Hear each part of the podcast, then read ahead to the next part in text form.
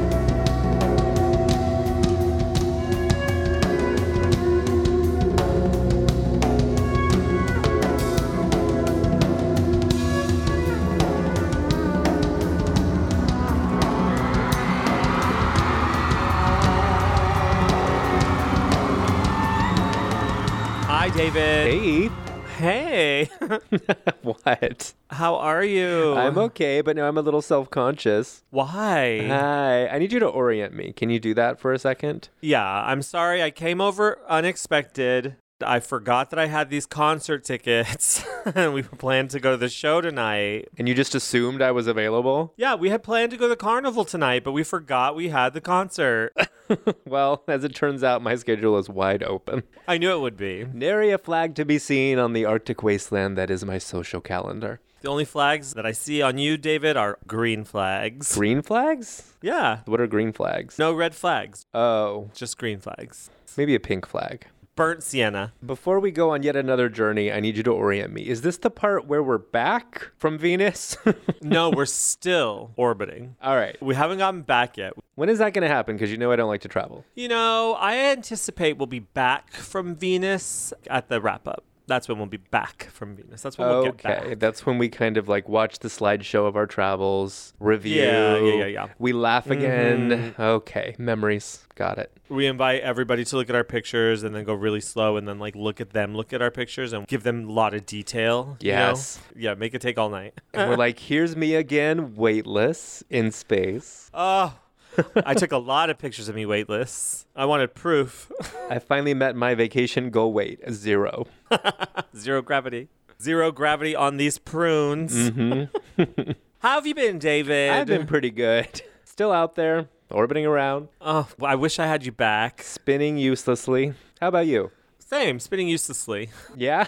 But only in Los Angeles. Yeah. Oh, We forgot that we had the concert album to go through, so we are here today to talk about To Venus and Back, Disc 2, live, still orbiting. We have something very special planned for this episode, but 1st I mm-hmm. just want to know what your thoughts were surrounding the 98 tour. Talk to me. When did you know it was plugged? Unfurl your events. okay. Hang on. You want me to not only gather my thoughts, but wrap them around the entirety of the Plug 98 tour? Is that the ask? yes, I want you to coil and emerge and run free with your thoughts. Okay. I'm right on top of that, Rose. When did we first hear that she was touring with the band? I don't No, I don't remember. I think it was like at the end of 97, right? Like we knew she was working with a band. We knew she was working with the band, and we probably like assumed if she hadn't officially announced it that, that she would be touring with the band as well. But I don't recall when we got official word on that. Maybe it was when they announced the sneak preview tour. I don't know. Maybe it was, yeah. But in terms of how I felt about it, you know, not to be too controversial, especially when we're talking about a very beloved era in Tori herstory, I'm still Team Solo. That's just the way it is. Uh, you don't have to create division in the I'm community. not creating division. I'm dividing Canaan. I guess that is creating No. division, but she started it. Yeah, we can like both. You can love the band and still love her solo. I didn't say otherwise. I don't think. you said you were team solo. Yeah, that doesn't mean, you know, accepting one group doesn't mean that you're excluding another. Have we learned nothing? Let me play the record back. I'm still Team Solo. And I hate everything Yvonne likes. That's what you said. That's true. And I'll say it again.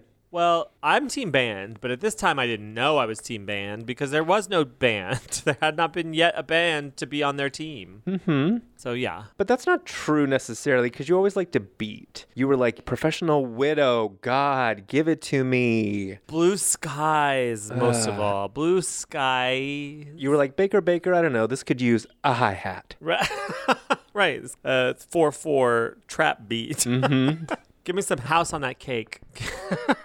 But back to your original question, I'm always hesitant and a little resistant to change. I know. But at the same time, where are you going to go after the Dew Drop Inn tour? That's kind of like the height of Tori's piano prowess as a, as a solo artist, anyway, as a solo piano player. So I think I was open to the band, but still maybe like a little disappointed. And it's hard to imagine that at this point we're still talking about like very early career Tori or very early in Tori's career. But at that point, it seemed like she'd been touring forever. And she was like, you know, I'm getting lonely out there on the road. It's time for some friends. But yeah, it seemed like she'd been out there for forever. It really did. And like looking back on it now with what is it? 25 years that have passed since the plug tour. uh, yeah, 25 years that have passed since the plug tour. We can say that it was very early in her career, but at the time it felt very late in her career. It did. Like fourth album. Wow. Yeah, it's just because it kept getting better and better. Every album kept getting better and better and delivering something different and something really good and really unique. It mm-hmm. just felt like it had been too long that the bubble hadn't burst. Like how like it just you know when you're driving down Santa Monica Boulevard towards the beach and you've never been to the beach before, it feels like forever. If you've never been there, but when, on the way home after you've already been to the beach, it doesn't feel quite so long. That's you know? true of any journey. You're right. Exactly. Like getting there when you don't know how, where you're going feels like it takes forever. And that's where why it felt like we were so late in her career. Where is this headed? Plus we were so young. Going from 16 to 20 was a giant journey in itself. It is, You though. know, we went through changes, cha-cha changes. Mm. So yeah. Well, tell me how you felt about it. I loved it. I loved Siren.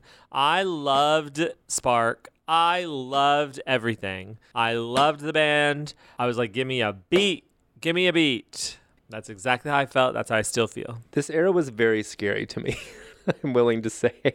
Why? I don't think scary is the right word. then why are you holding yourself? I am. So you're not supposed to see that. If I don't hold myself, who will? Um, I just remember, like, obviously Tori was popular up until this point and had been gaining in popularity, but this is when it really exploded and she became, like, really mainstream there for a second. And it was very unsettling to me. Overwhelming to hear Spark on the radio every hour on the hour. And I remember, maybe we'll get more into this because this is the live disc. But I remember like people calling me, my cousins calling me who had like expressed no interest in Tori before, but they knew I would know. They were like, Where are the sneak preview tickets going to go on sale? And I was like, What are you talking about? Since when do you care about Tori? And it was very unsettling to me because this thing that had felt very private and personal, or at least something between me and my small group of friends, and by that I mean Tori and Beanie, was suddenly being embraced by so many people. Just you and Dor and Tor and Beanie. Yeah. and there was a time when Tori was playing in sports arenas like the pond in Anaheim. And I'm like, this is so looking back, it was weird then, but looking back on it now, it's even more weird. Like people were like losing their minds in the in the venue where like the Anaheim Ducks played to Tori playing Merman. I'm like, what is happening in this world? Yeah, it was a good time. It was a good time. It was a prosperous time. It was a really good time. I really enjoyed this era. Yes, I did. I really, really, really loved it. And uh, let's not forget a vital, vital part of this era for me was the dent. Because I didn't have the luxury to traipse around America like you did. I was simply too young, David. I was simply too young. Uh huh. I didn't have a driver's license. I hadn't even hit my double digits. I love this story. Not only did I have a license, but I got my first speeding ticket on Tori Tour. on this tour. Oh, you did? Yes. Officer, someone broke into my car and stole my underwear. That's gross. That's gross. That's gross. Okay, I loved everything about this tour, and I have to give a shout out to the Dent because they kept me afloat.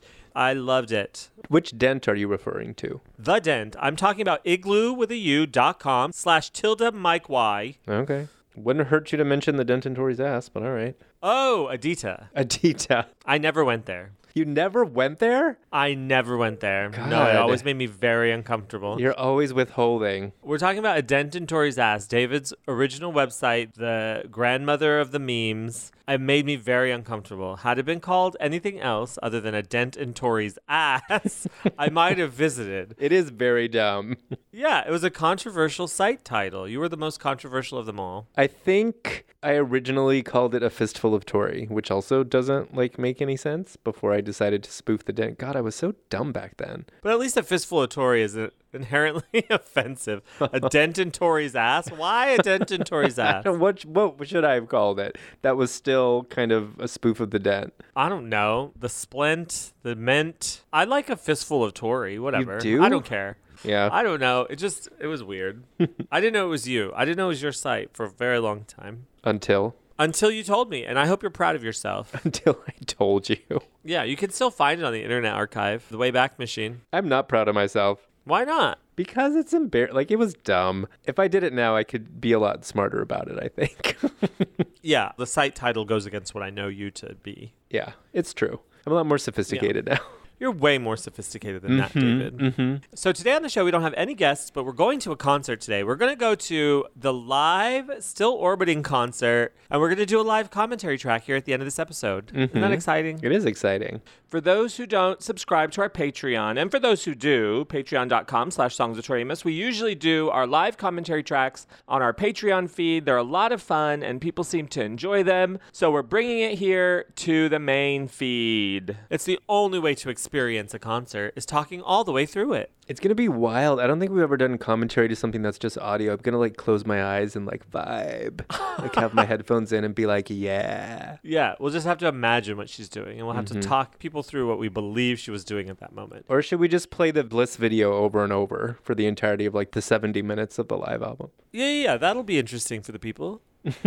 How many shows did you go to in 98? I don't know. It was like 25 or something, which Wow, that you're a real is- bitch. That is You're a real bitch, you know that? That is the most I've ever seen on a tour and I know for a lot of people that is still like a meager measly show count, but for me at the time and for me now, that's a lot. And like I was on the run. I was on the run from life. I was on the run from school. I was on the run from myself. Oh, It was a good time. dent on the run. That's what it should have been called. A dent on the run. Mm-hmm. Band on the run. We're going to talk about everything tour. Not that you cared about how many shows I went to. I was just about to ask. You have to let me finish answering the question before I can ask. Are you like the person who gets on the elevator before the other person can even get off and you're like, thanks? It's Yeah. like, give me a second. no, I get on and then I block them from exiting and then wait till the door closes and we go up together. And you blame them somehow. yeah, somehow. I hate to be alone in the elevator. okay. How many shows did you go to? Well, you know, I had challenges because I couldn't drive and I had to get my parents to take me and they had to buy the tickets and blah, And blah, you blah. were, But, I was uh, still in utero. I was a baby. Yeah, I was a tiny little baby. And I only went to one show, Albuquerque 98. Really? Yeah, I only went to one show in 98.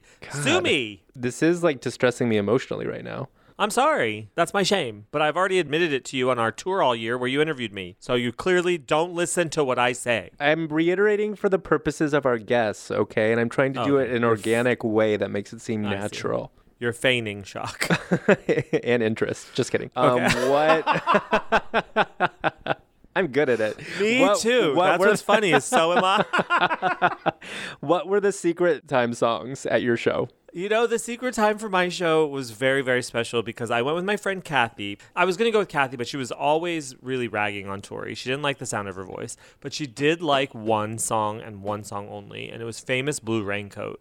And so when we were planning to go to the show, we were like talking. I was like, she asked, What song do you hope to hear? And I said, I really want to hear Hotel. It's the only song that I really, really, really want to hear. And she said, I really want to hear Famous Blue Raincoat. And I was like, Good luck, girl. That ain't never going to happen. I heard it on this Um, tour. Okay, well, you went to 25 shows. So like never isn't exactly accurate, but okay. well, Kathy going to one show, that ain't never gonna happen. so we went to the show and she played Famous Blue Raincoat. Wait, she it did? Was, she did. Oh, that is remarkable. Yes, Albuquerque 98. She played Famous Blue Raincoat and Merman. And I had never heard Merman before. That was the first time I heard it. Maybe I had heard it before, like on an MP3, but it's my greatest memory of where Merman debuted in my life. Am I happy for Kathy or resentful? I'm not sure. To this no, day. I'm super happy because she burst into tears because I had convinced her because I was like the Tori person and she didn't really like Tori and I was like that's not gonna happen. Like I had already told my friend Nikki who was like I really hope I hear me and a gun. I'm like she's not doing it this tour. Like get over it. I heard that too. Yeah, oh, you heard that too. Well, you Yeah, I went to did. 25 shows. At that time in her career, she had 25 songs. Yeah, basically. So, so I was telling Nikki, you ain't gonna hear that. I was just like really playing God with this catalog. You ain't gonna hear that. You ain't gonna hear that, honey. And she heard it and she burst into tears, and it was really a great moment. And she said thank you and everything. She really like yeah. Burst into tears. So does that mean she really liked Leonard Cohen? She loved Tori's version of that song. She Really? did. Didn't like Tori, but specifically really liked Famous Blue Raincoat. Interesting. This funny thing is, is I'm looking back on that time, and she didn't like Tori. She said she liked her music, but she hated her voice. Now, Kathy was a very peculiar individual in her music tastes. She was really into like Dave Matthews, not Dave Matthews Band, but she was really into Phish and like those kind of jam bands. So I totally got like why she would get into the music, but not get into the voice. And I just don't think she liked female musicians. I don't know. I think that's pretty rude. That's like saying, I like your personality, but I can't stand your face. You know, I've had that happen. Really? Yes. Every gay man. Yes, I have, David. Why People gotta like your up? personality. I'm just kidding. I'm just kidding. Take that out. Take that out. Take that out. Well, to be fair, because we're always yin and yang, people tell me the opposite. Oh, I love your face, but I hate your personality. yeah, That, that? just yeah, Well, just kidding. No one's ever said that they liked my face before. I like your face. Uh, he said as we record without video. I like your face. I would have loved to have seen it when you were in LA for the third time without seeing me this last week. Dang. Yeah, David came to LA and didn't see me. Didn't even make an effort to see me while he was here just a few days ago and waited to get back all the way to New York today to record this. Didn't even broach the subject of recording together in Well, every time I'm there, you tell me you're leaving town. well, that is my defense mechanism. like, I would love to see you, but I'm going to be in Oregon. Oh, I would love to see you, but I'm going to be in Las Cruces. no. Should we say hello to our Patreon supporters? Yes. hello. But I have a question though, or I want to run something by you. And by you, I mean also the listeners. I'm a little, I don't know, I'm concerned about this segment. It's evolving over time, and I'm not sure it's for the better. Initially, it was just like puns, and then it became specifically Tori puns wherever possible. And I've noticed recently that I feel compelled to sing, and I'm not sure that's good. Should Me I either. stop doing? Yeah, I know you're not. Should I stop doing that or continue to embarrass myself? Let's hear from the audience. Listeners, message us on Instagram. Just say yay. And then if you don't, just say nay. Please note that I'm saying sing in air quotes. Oh, yes, sing. all of the following people you're about to hear the names of and possibly tunes about from David all went to patreon.com slash songswithtoriamus and joined our Patreon. Oh my god. Hello to Dwayne Rabato. Dwayne, I know there's a Rob on my toe. Oh, that's good. Hello to Jeff Gianelli. If my heart's soaking wet, boy, your boots can leave a Jeff. Hi, Jen Thrash. Thank you for joining our Patreon. You know what? I think I've got to learn to let Jen thrash. Down? Yeah. well, whichever way she wants. Up, down, left, right. Well, she didn't thrash down. She thrashed up because she joined at our highest level. Hi, Jen, and thank you. Thank you so very much. Hello to Grace Wallace. Amazing Grace. Tilda Wallace. Amazing Grace. A very special hello to B. Guevara, who I met on tour. I love you so much. Tell me what you love. Everything about her. Everything. Oh, that's lovely. Sit in the chair and be Guevara. Sit in the chair And and, be be Guevara. Guevara. Hi, Eric Lane. Welcome back. We love Eric Lane, fellow Macy Rodman fan. Oh, yeah? Yeah, A song for Eric Lane. That was too easy. Well, sometimes, well, we could make this easy. We could do Lane, Lane. He screamed at me. I have drunk from the devil's lane. The Devil's Lane. Oh, that's good. Thank you.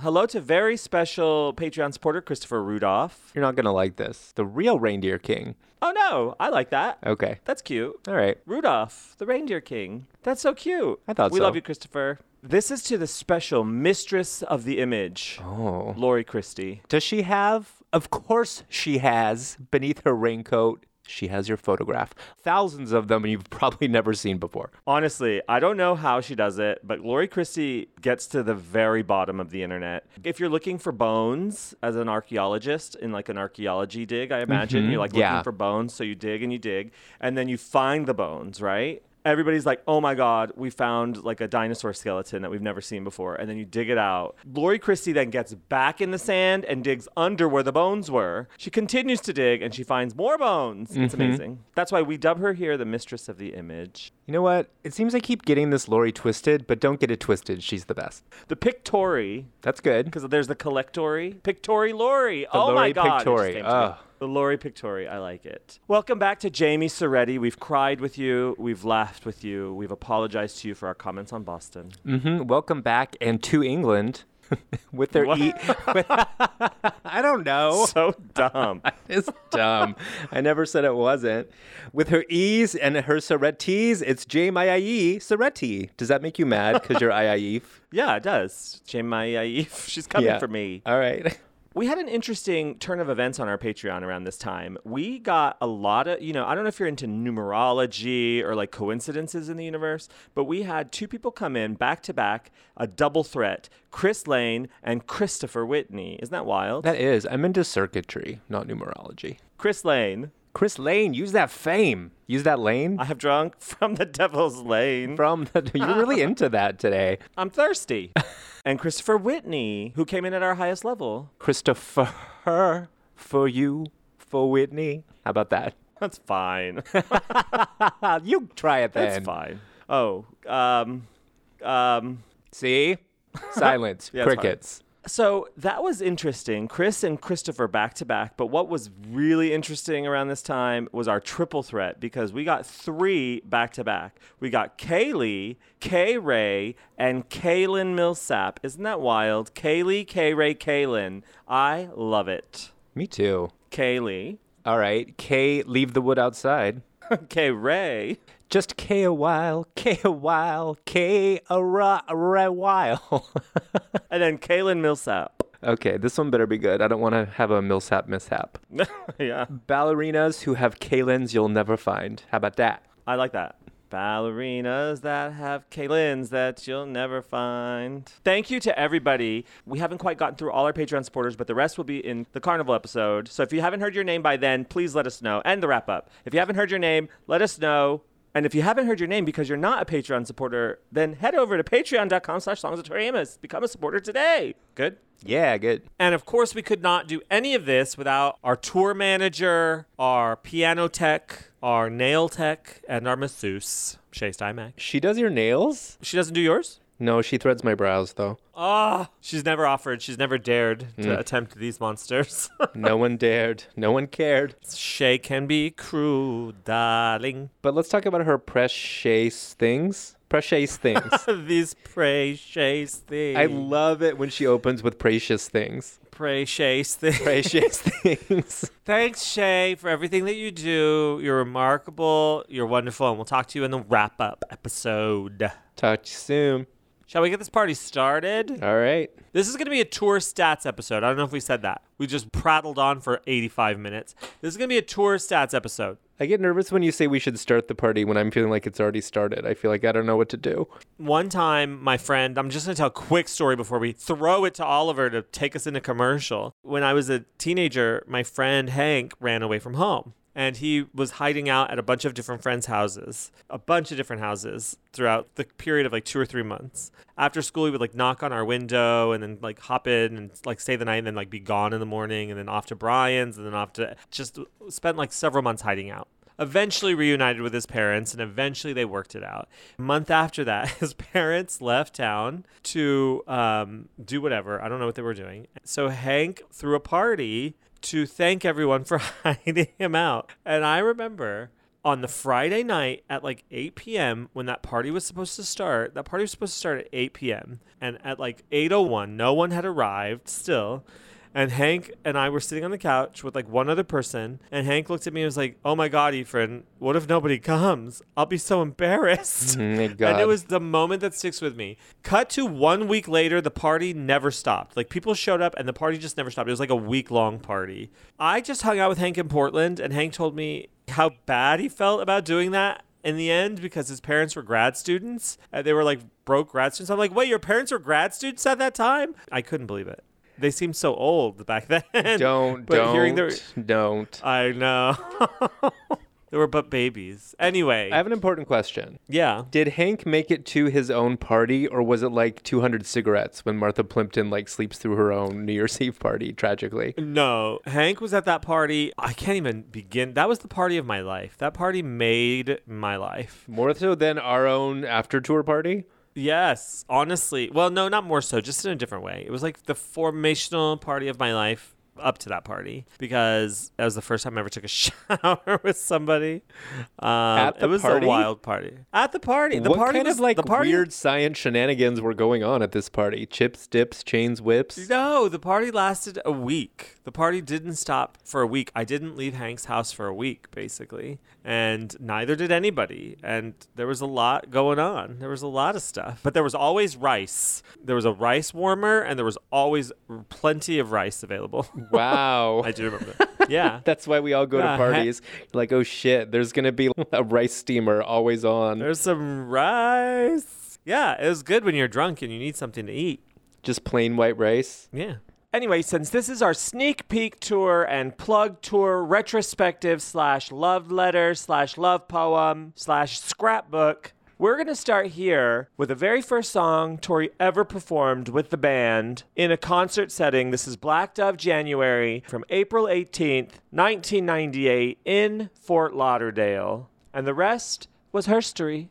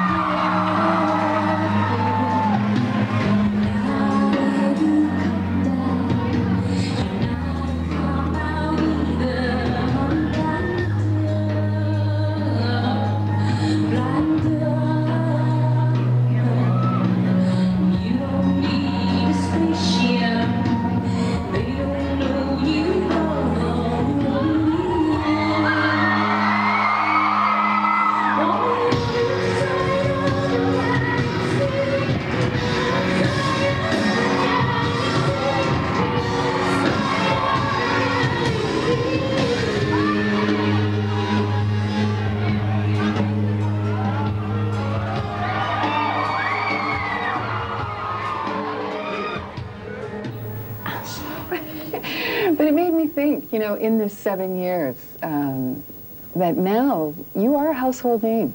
People know Tori Amos.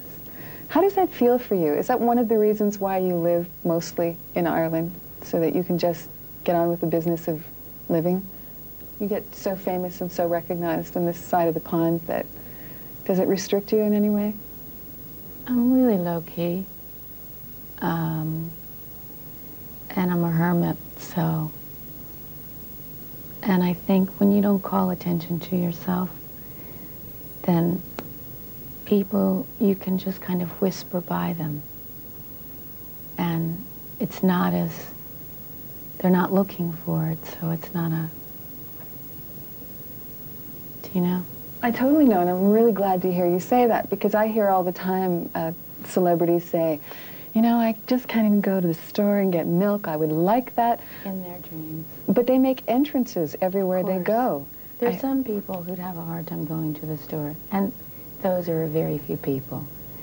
Um, but for me, I, I think I'm really lucky that I live my life with a fierce calm. A fierce calm. More so since I've been married, I think. Welcome back, David. Thank you. I hope you thought about what you said. Which thing? I hope you've atoned for it. I don't know. Uh, all of them, just to be sure, I guess. Yeah, yeah, yeah. Whatever was offensive. Where do I start? Let's do the quotes, shall we? Okay. Okay. This is from Atlantic Records promo bio on September 9th, 1999. Venus Live, still orbiting. That's so many nines. I just have to say that's 9999. That is 9999. Nine times. Venus Live, still orbiting. The second half of Tori's latest sonic excursion collects an eclectic and mesmerizing assortment of Amos songs captured during 1998's acclaimed Plugged tour of the world.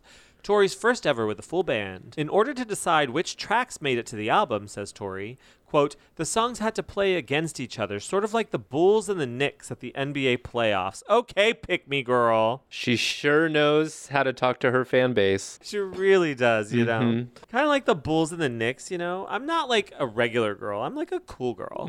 so Tori, with Hawley and Van Limbeek, created a ranking system from one to four, with four being the highest.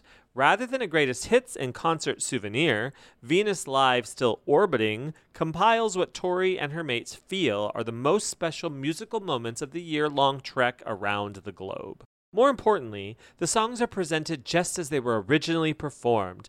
There are no overdubs, says Tori of the live tracks, just remixed with care and tarted up a little bit. Just as the planet it is named for, To Venus and Back is, says Tori, an emotional elixir with a little bit of Dionysian frenzy thrown in, which resonates with the feeling world, not the thinking world, where blood and wine become one. I felt almost like I was in a Dionysian frenzy reading that. Really? I felt that too. Yeah, you know, anytime anybody refers to Bacchanalia or the Dionysian frenzy, I just imagine a group of women on all fours, like tearing off flesh of men with their teeth. On all fours. Yeah, they're like hunting, you know, like not all fours, like hands and knees, but like squatting and like jumping and leaping on all fours, like tearing the throats of men. Wow. Yeah, I staged an adaptation of the Bacchae Okay.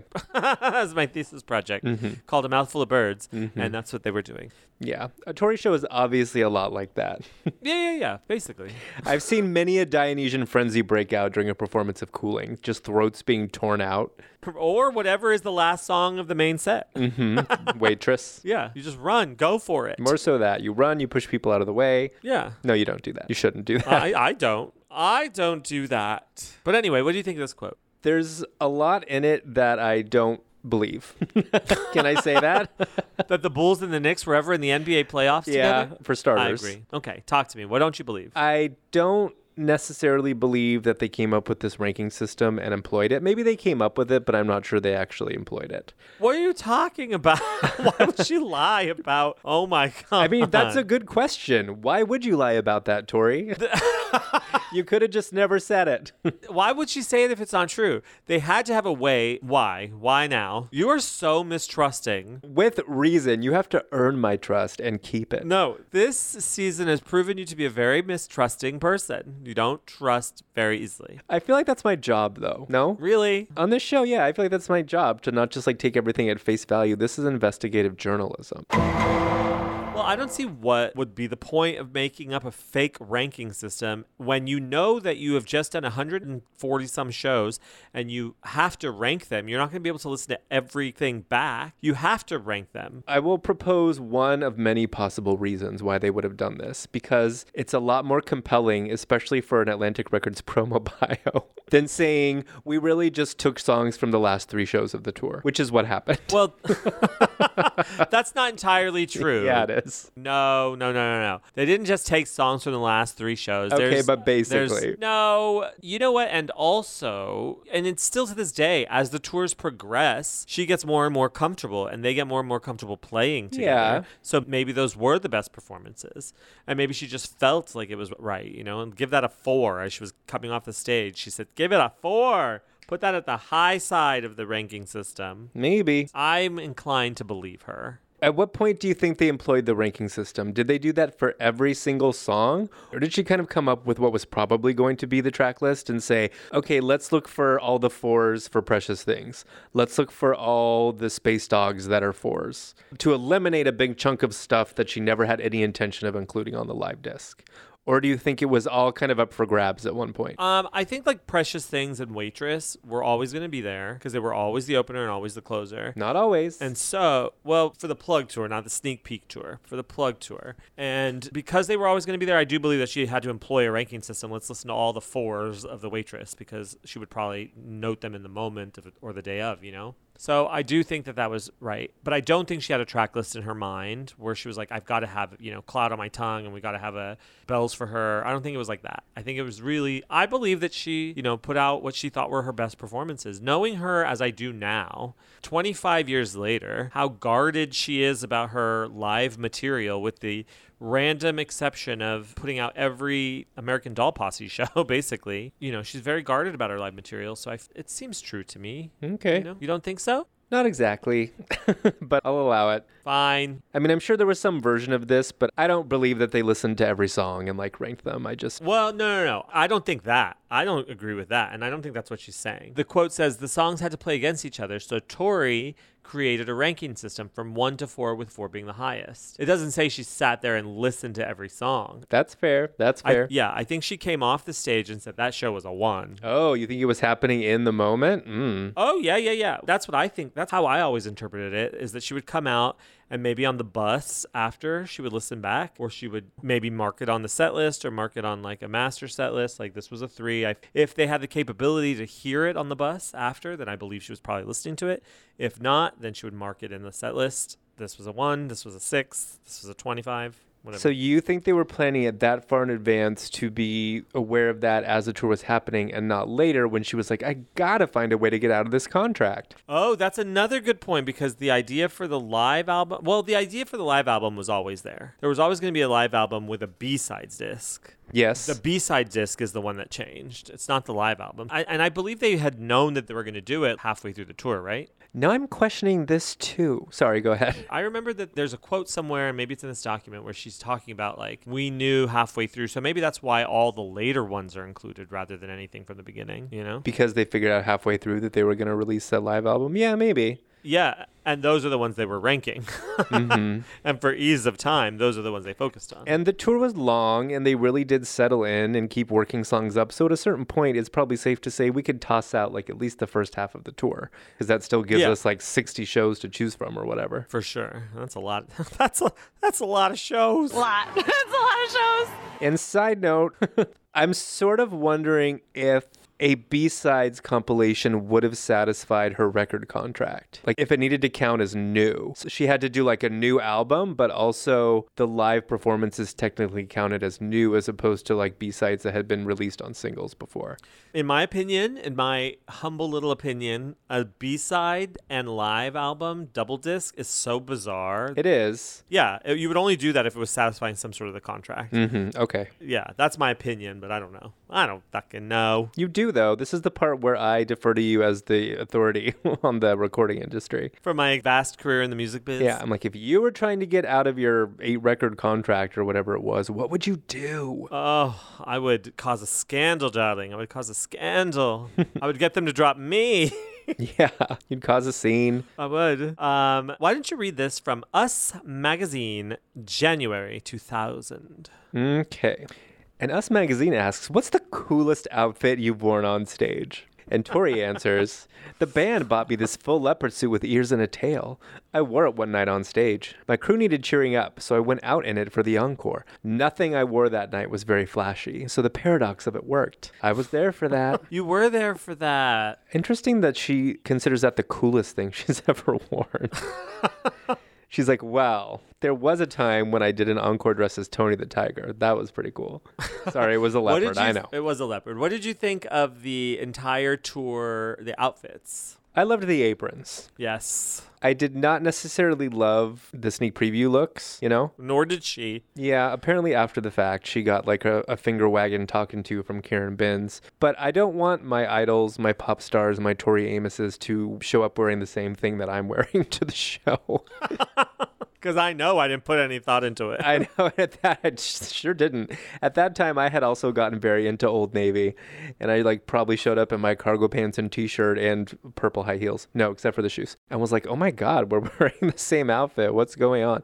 So I loved, um, I loved the aprons. Yeah. How about you? You know what? I loved the aprons. I still think that the aprons are her most iconic tour look. Most iconic tour look of all of her entire life. Well, this is the first time she had like a consistent look. Yes. Like she always rocked basically the same silhouette 92 with like a bodysuit top with jeans or shorts, you know. It was like that was a basic look and 94 had a basic look and 96 had a basic look, but this was like elevated to a really classy degree and I loved it. I yeah. loved it. To me, this is the first time when she really seemed styled. yeah. Under the pink and Dew Drop in particular, I just felt like she was wearing her own clothes, which is not a criticism, but it just seemed like not as thought out. Yeah, not as stagey. Yeah. Yeah. Do you know to which show she is referring? And more importantly, do you know what song she debuted that night, the night of the leopard outfit? Yes. Now, I want to make it clear because I said I only went to one show, but I, I was very plugged into the plug tour from the beginning. So don't get me wrong. I was engaged, I was involved. Just because I wasn't out on the road doesn't mean I don't have memories as they were happening. Thank you, Mike Y. It was San Jose. And don't look at the set list. What did she What debut? song, what song did she debut that Yes. night? Are you really going to ask me what song she gave birth to? yes. On September 19th, 1998? Yes. There's, Roll a, it, there's a reason why I am asking you specifically. Roll it, Oliver.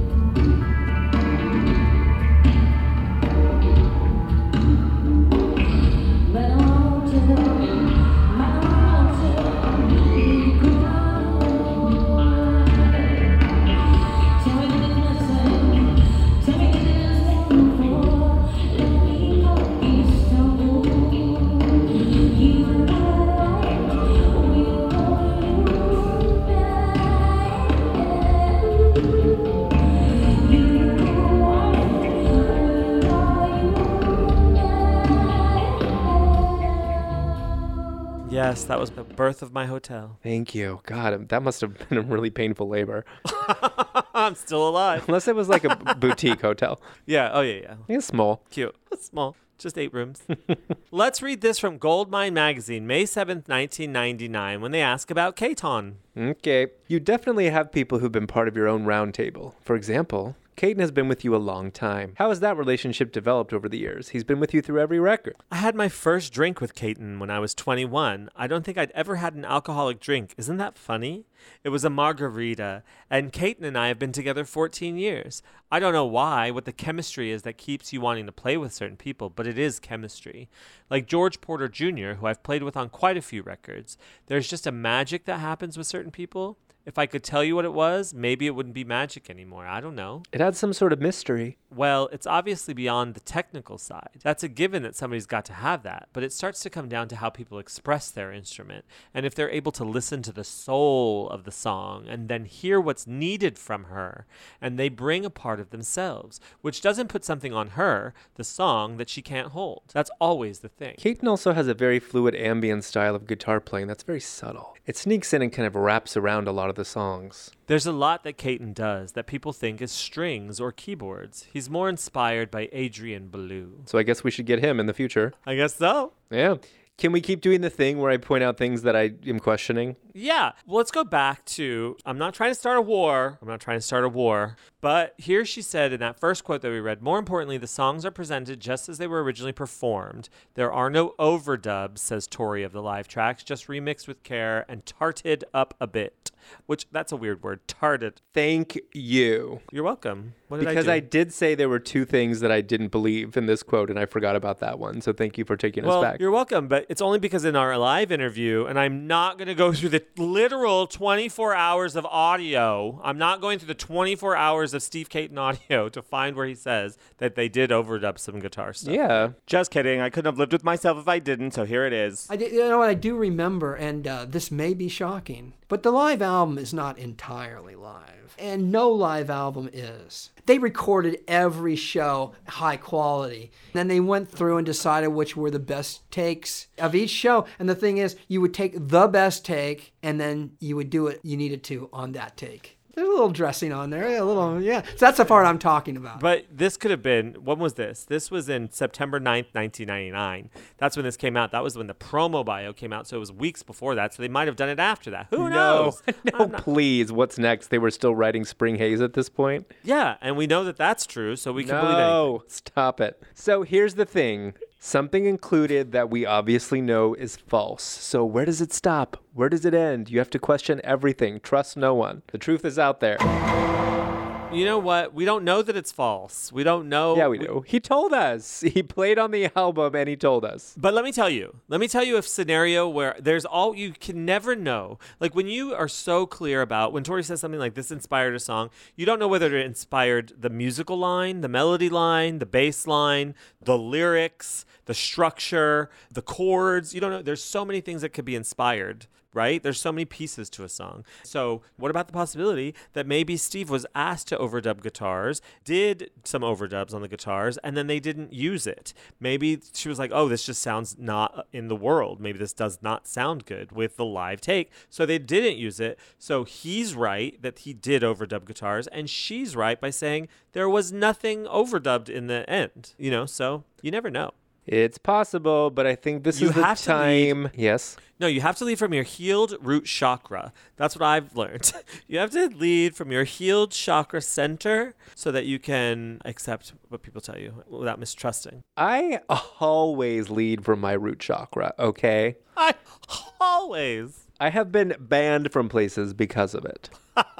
but I think this is the time when her perfectionism started to emerge. She got like more nervous about performing live on television, and I think she slowly started to like tighten her grip on what she was putting out there and wanted to airbrush everything. So I do believe that things were overdubbed. Just saying. You can have your belief. Thank God. I was like bracing for your anger and, and it never came. It never came. David, you can believe what you want to believe. Okay. And I support you. Thank you. I like having point counterpoint. I like being right.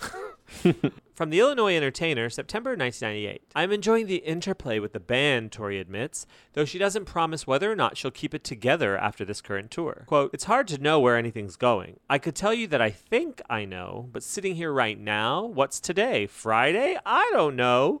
This tour is really where all our focus is, and we're recording it. So I might put out a live record because the people that come to the shows have been asking me to do this for a long time.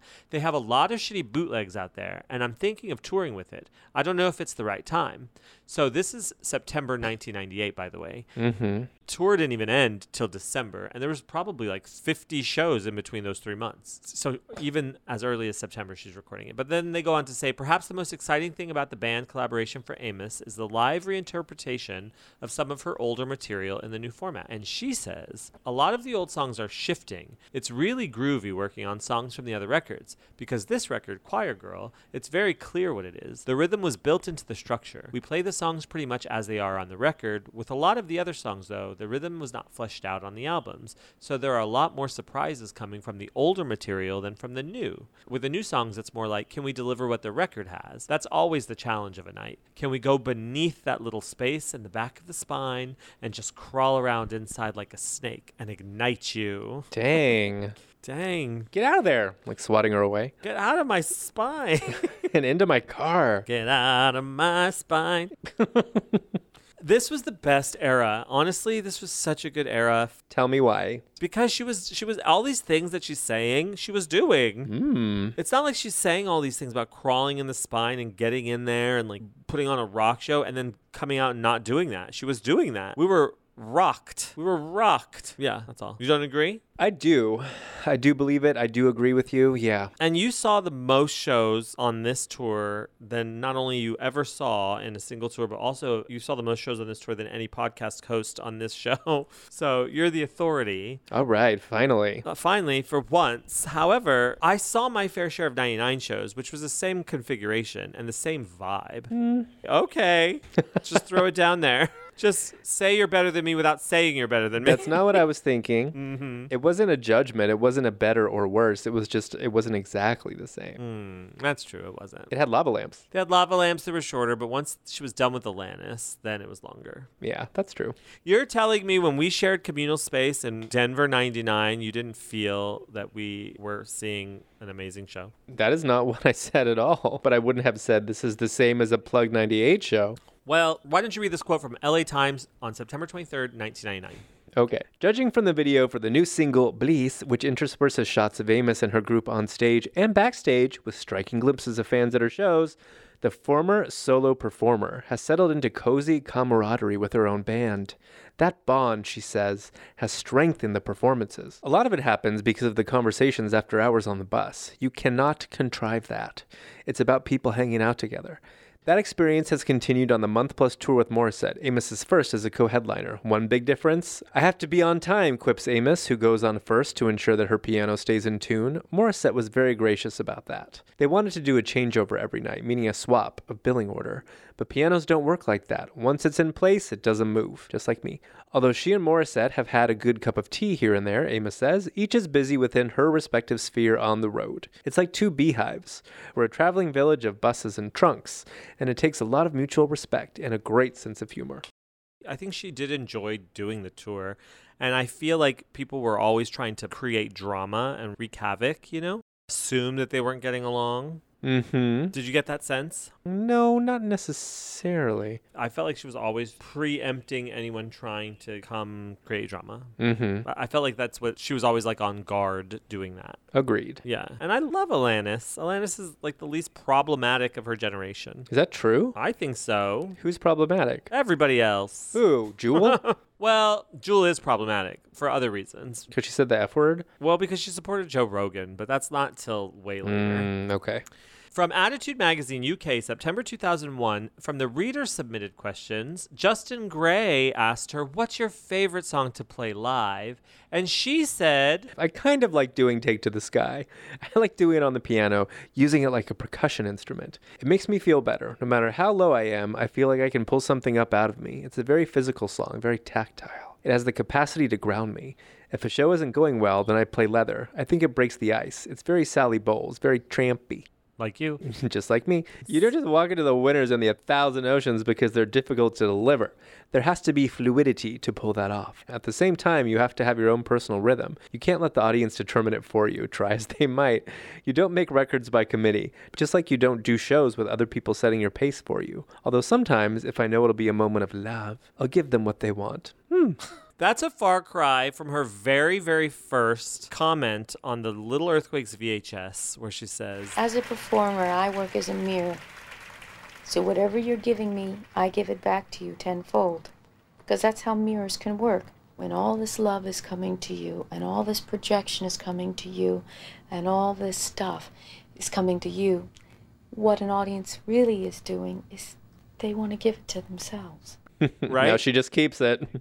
yeah, she's saying, You just don't do shows with other people setting your pace for you. Which now it's very different because she's with a band. And I've, I remember quotes every time people over the years have asked her about what's the difference between touring with a band, and I remember this one specific quote. How was it working with a with a touring band? Is it, is it different from anything you've done before? Is Sure. Yeah, sure. Because when you're alone at the piano doing concert tours, a few things happen. Uh-huh. You have to hold that stage by yourself.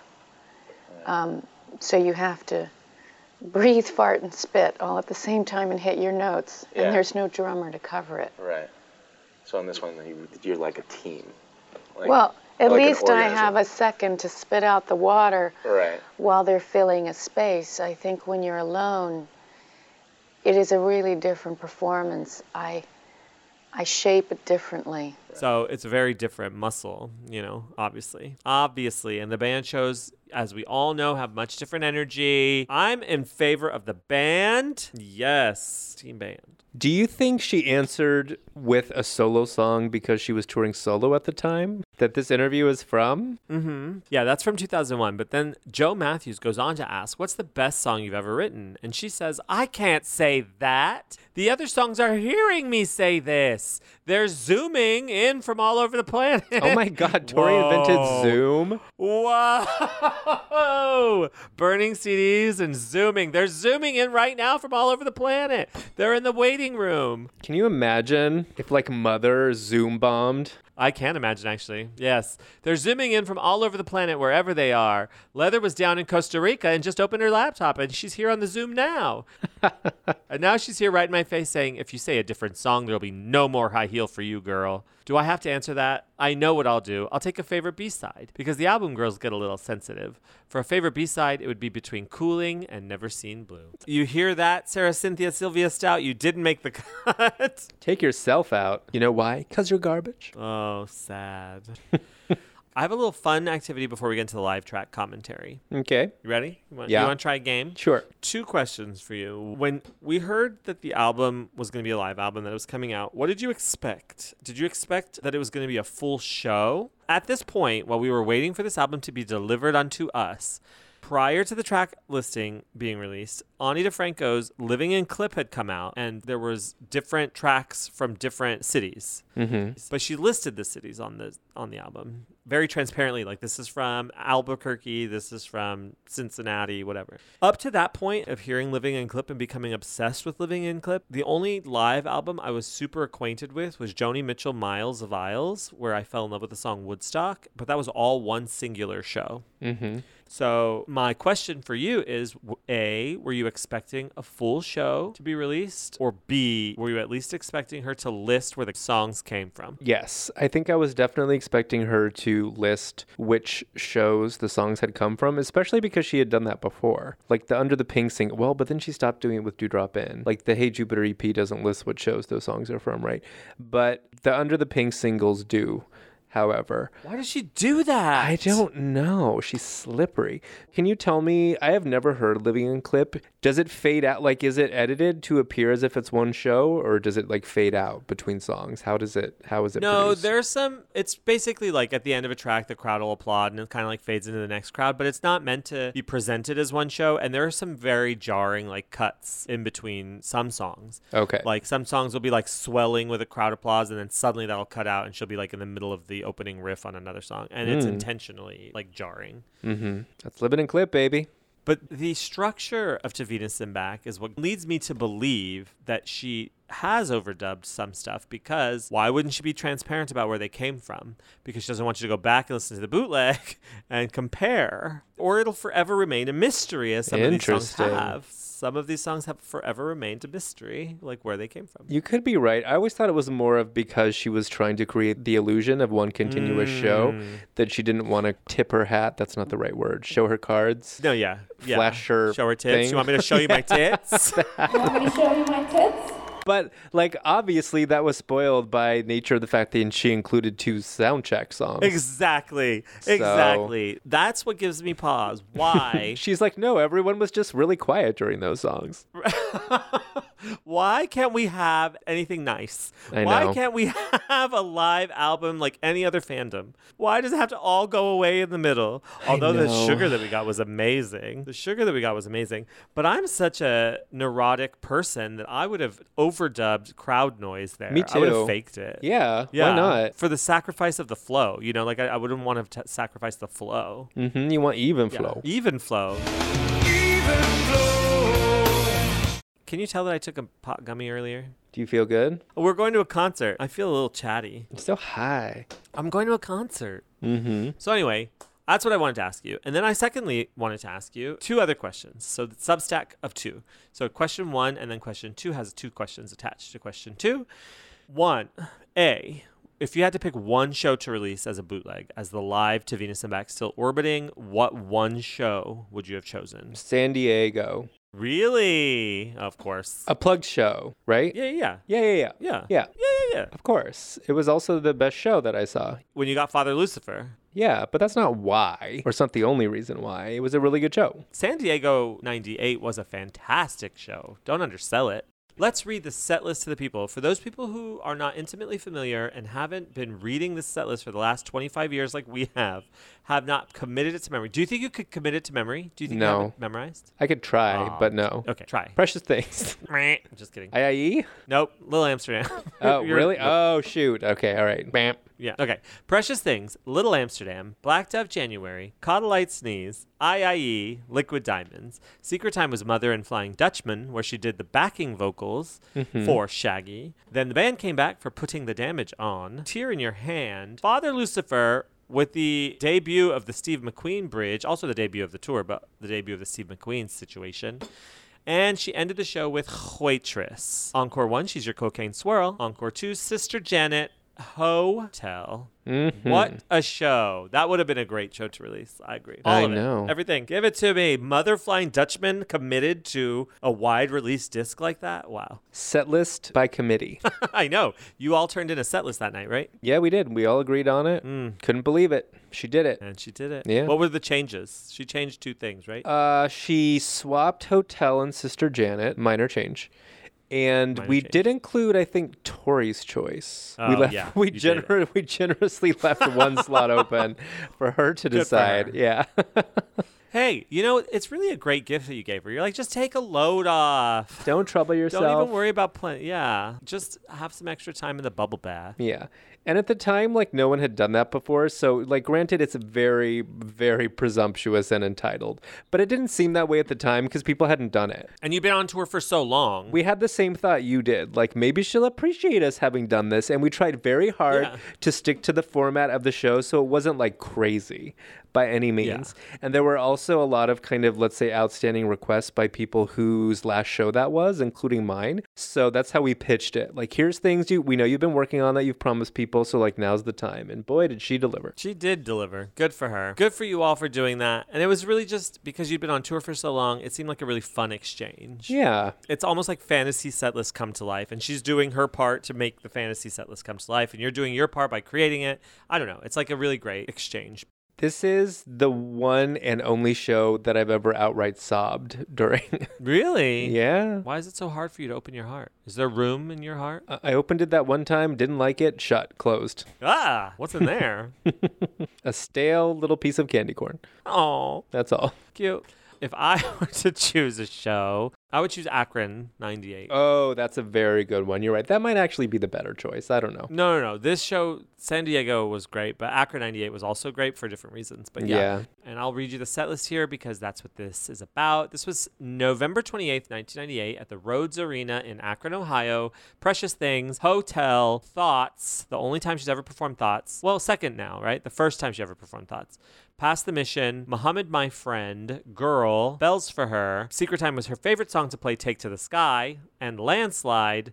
And the band came back for Purple People, Cruel, Tear in Your Hand, Waitress. Mm-hmm. Encore 1, Cocaine Swirl. Encore 2, Tallulah Black Swan. Encore 3, Mary. Pretty good year. Great show. Great show, and I was mistaken. It was it's still the only time she's played Thoughts to this day. Uh huh. Yeah, I thought that. Yeah, I thought it was only once. Now, my second part of the Substack question knowing that she was going to put shows together and she was going to pick and choose from a bunch of different shows, what would be your To Venus and Back live, still orbiting fantasy set list? You have 13 tracks. Go. And then I have one too, if you're interested. Of course, I'm interested. Do you want to go first? No, you go first. I'm shy. You're shy? Okay, all right, I'll go first. This is David Plugged Still Torbiting. and that can be torbiting like Tori or turbiting like touring. Eve's choice, listener's choice. All right. Here is my preferred plugged live Venus set list. Precious Things. IIE. Sugar. Can we insert the woman screaming sugar here just for me?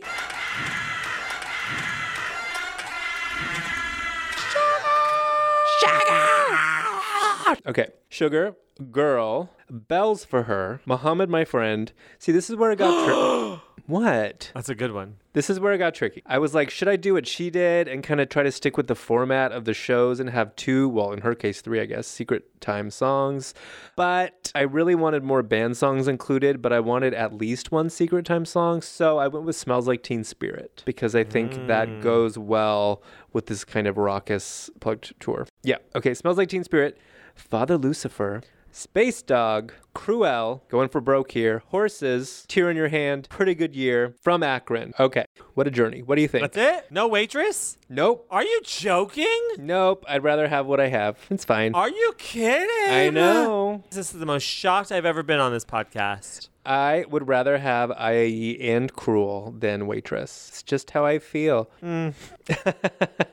I'm shocked that you would exclude the waitress in Yep. favor of Tear in Your Hand, Space Dog, and Girl, which all basically, you know, I mean, they're great arrangements, but, you know. Space Dog and Girl are two of my favorite Tori songs of all time, and I love Space Dog on the Plug Tour. Me too. But the waitress? Okay. Nah. You ready for mine? Yep. Precious Things, Cruel, IIE. I just want to give it to you straight. Back to back. Dang. back to back, non-stop. You are just going for the gut. Then Cornflake Girl and band intro. So that's four. Past the Mission because I love that oboe. I had that on here. I ended up taking it off from a hum, my friend. I don't know. Mm, that's a good one. Caught a Lite Sneeze. Nah. Tallulah. Whoa. Never knows just what it seems. Tallulah. Sugar, but with crowd noise. Okay.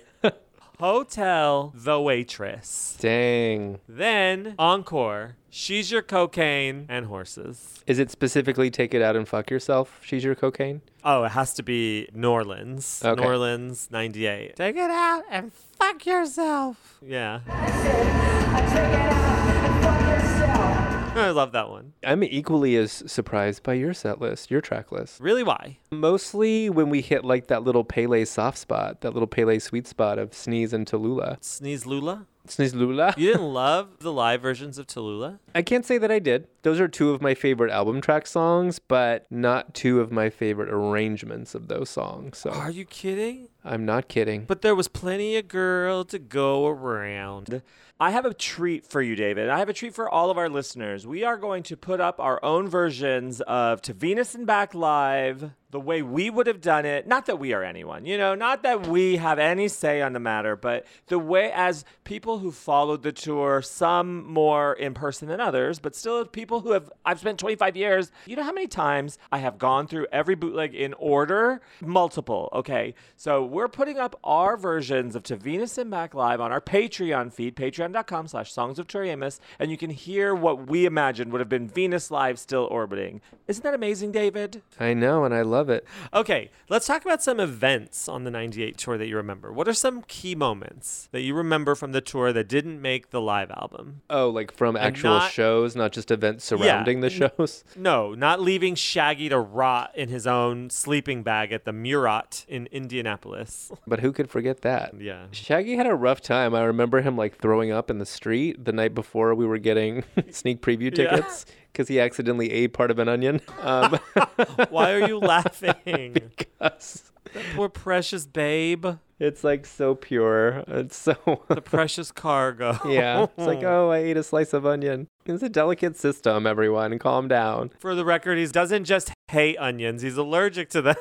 Is that possible? he's deathly allergic to onions. All right, just checking.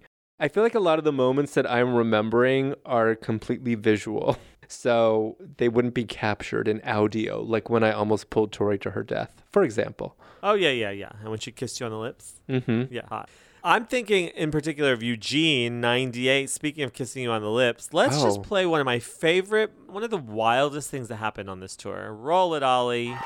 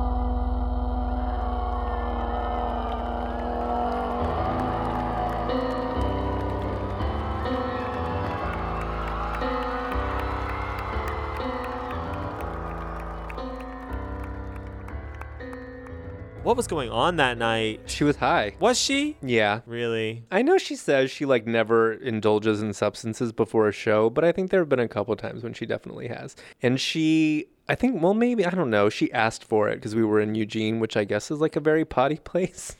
Potty. There's got to be a better way to say that. A very it's a very potty place. It's like Boston. A potty. It's a very potty place. a marijuana friendly town. Yeah. so she asked she you. asked for some I think from the stage Yeah, she's like, just leave it here.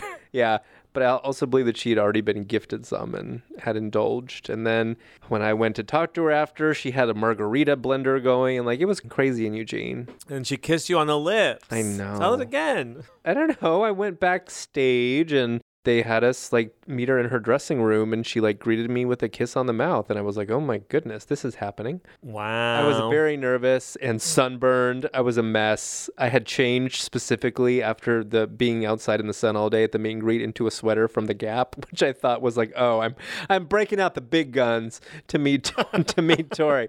I'm putting on like this gi- giant heavy knitted sweater in the middle of the summer to talk to Tori. I was very sunburned and yeah, it's not good. And that's when I b- talked to her about Father Lucifer, and she gave me like you know a very Tori esque answer about when she was going to perform it. It's so innocent to look back on, right? Yes. Let me tell you, we cannot go this entire episode without talking about sessions. Let's talk about sessions. Let's play our favorite moment.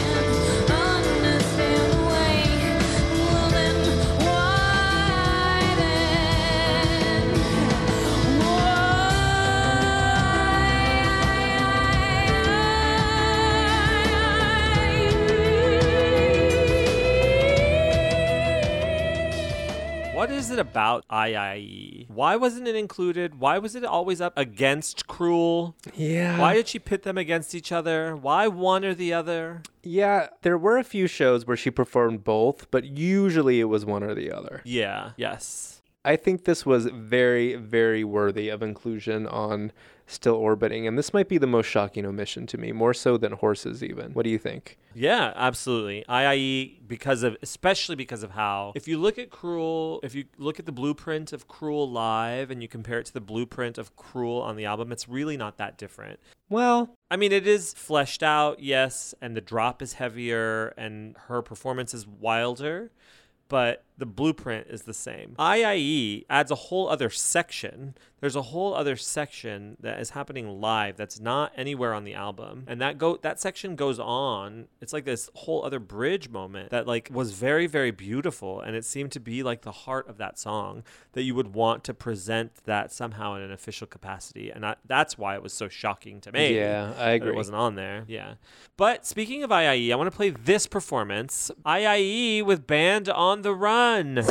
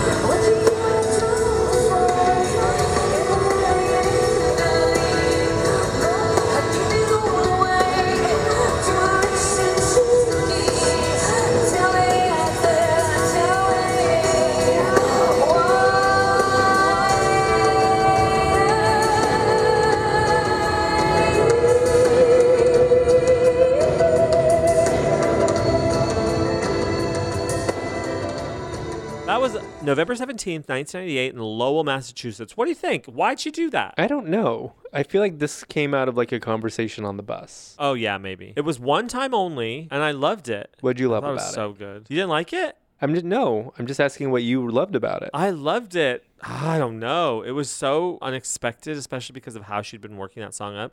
It was just like a complete jarring experience, but also spoke to the sisterhood of the band or the siblinghood of the band, spoke to their collaboration and their comfort together, um, and that they were a band on the run. Back then, 1998, I always looked at Tori through the lens of Y Kant Tori Read and always suspected that that's what she'd wished she was doing, you know?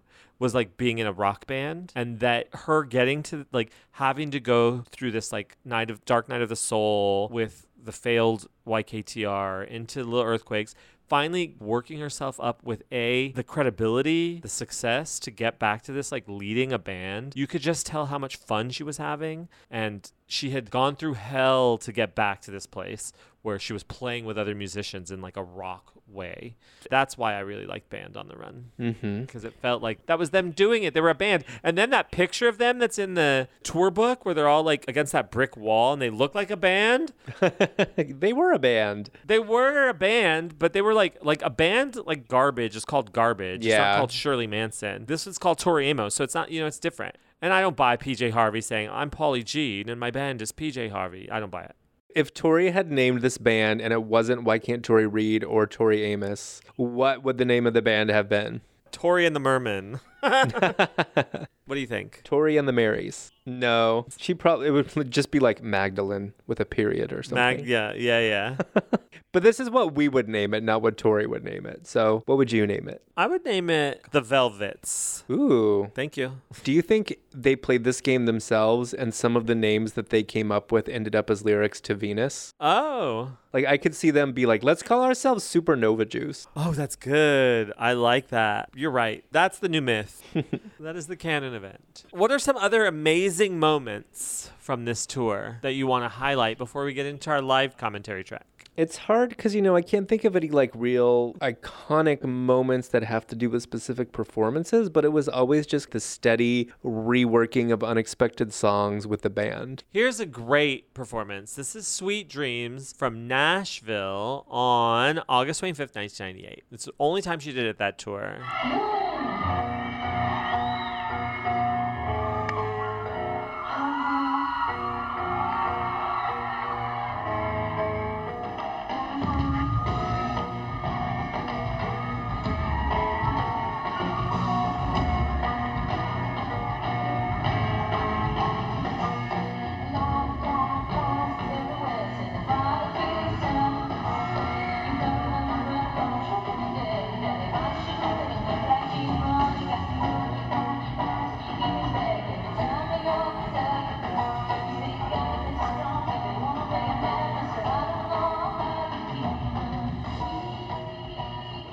So, as far as the catalog goes, the stats are she did Waitress 128 times, Precious Things 125 times, Raspberry Swirl 113 times, much to your delight, IIE 110 times, Spark 91 times, Spark was such a big single and was like a little surprised that she didn't include that or Crucify for that matter. Like she really didn't make any effort to come up with a track list that would appeal to a more casual fan. Oh, definitely it's not. like a live greatest hits, which is like what a lot of other artists would have done. So Yeah. Do you think that was an effort to stick it to Atlantic? no, I think she just really wanted to. No, I mean maybe, maybe she killed two executives with one stone or something. But I think she just really wanted to honor the tour and more so the fans, but also songs that she had a special connection to. So yeah, Well, I felt honored. did you? It was Good just, job. Just for she you. did it. She did She's Your Cocaine 66 times, Black Dove January 65 times, Horses 64 times, Liquid Diamond 61 times, Tear in Your Hand 60 times, God 55 times, Jackie Strength 45 times, Hotel 44 times. Hmm. Oh, you know what? It's a lot. I loved Hotel. I love Hotel. Still do. I still do. I never have given up on it. Those are the stats. I would have guessed more for horses. Oh, yeah, more for horses. and more for Pandora's Aquarium, which we didn't hear, but I would have assumed she did a lot because it often closed the show. Seemed like it did anyway. One of the most interesting things to me on this tour was how often, relatively, she performed Song for Eric. She performed Song for Eric seven times. Wow. Yeah, isn't that wild? She's married to Mark, and Song for Eric always took the final spot of the show. Mm-hmm. After the show was over, it was always a cappella at the very end. It was either Horses or Song for Eric. Wild, huh? She did close with Song for Eric in Vegas. She did close with Song for Eric in Vegas. Yeah. Is that has she performed Song for Eric since the plug tour? The last time she performed Song for Eric was 11 21 98, Uh huh. State College, Pennsylvania. Roll that, Oliver. Will,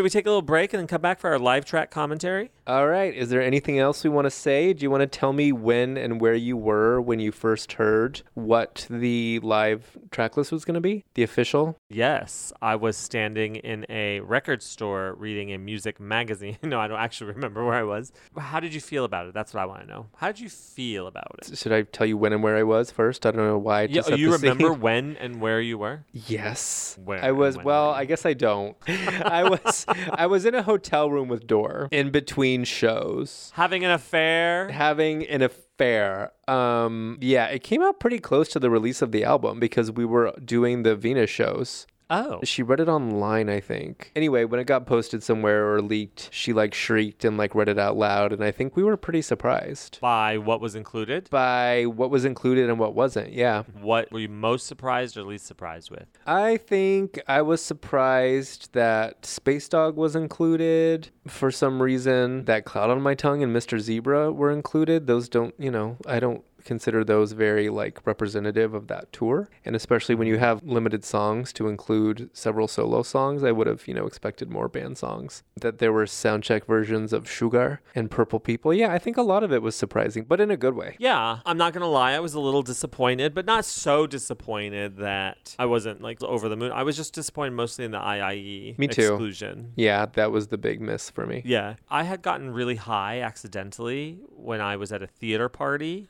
so this is an important story in my Tori fandom. And I have to tell you, this is like what makes me feel like that music was there for me in times of struggle. But I had, I never did, I, I would get high here and there, but I would always like fake getting high because I'm a Virgo and I'm just like afraid of being out of control. Back then, I was running lights at the Vortex Theater in Albuquerque and I had finished a show and then they asked me to do the next show the next weekend. And I didn't know the people that were renting the space, but I said, sure.